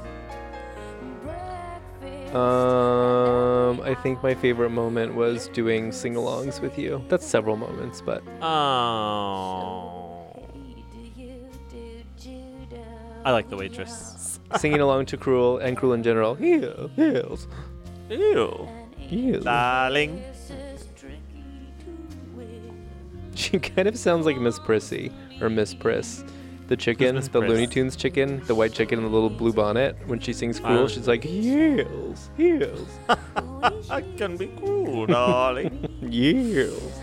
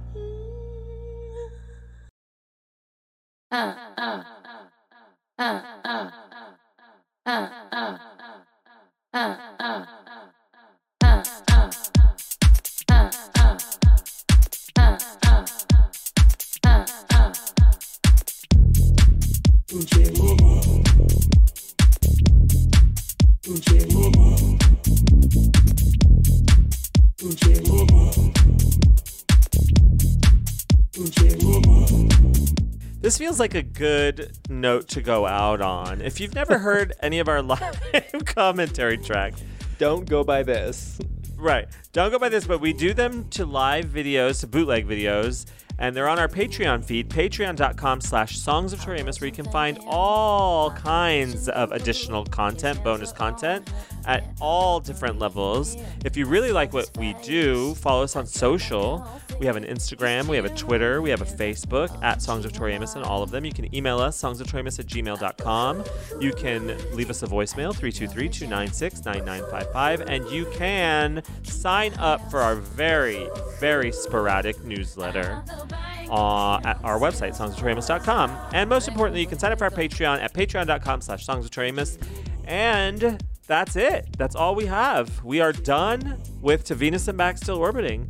Now we can finally go to that carnival we got tickets for. Hey, all of this is there for you, for her. Mm-hmm. What's the first thing you're going to do when you get to the carnival? Oh my god, get a fried Oreo. Oh my god, that sounds actually really good. That beats my answer. Yeah, or a fried gonna- Twinkie. A fried something. Fried everything. Oh, fried everything. I remember when our friend Glow had a fried party and she was frying Twinkies. It was so disgusting. Why is that disgusting? Fried Twinkies? We're Uh-uh, I can't literally do it. yucking other people's yum.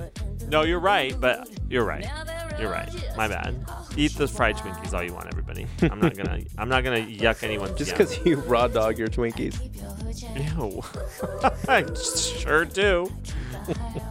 anyway, um, thank you for listening to our Venus season. I'm happy to be moving towards the future. Towards Slowly but surely. Slowly but surely.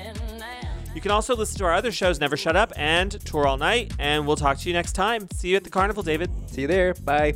Bye.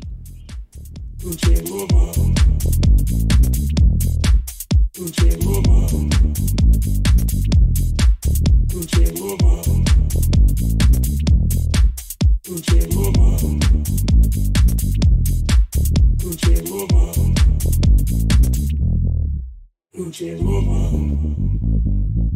called me up and said that she has needs. I said you'll find him on, needs of all floor. He said I need a lord.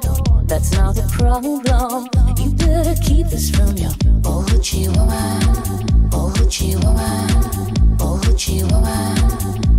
Hoochie woman. Old hoochie woman. Old hoochie woman. Old hoochie woman. Old hoochie woman.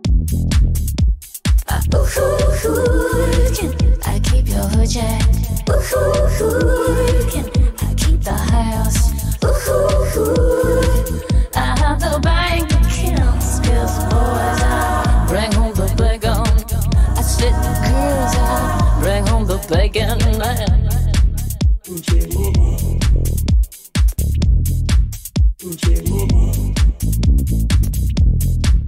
Mama.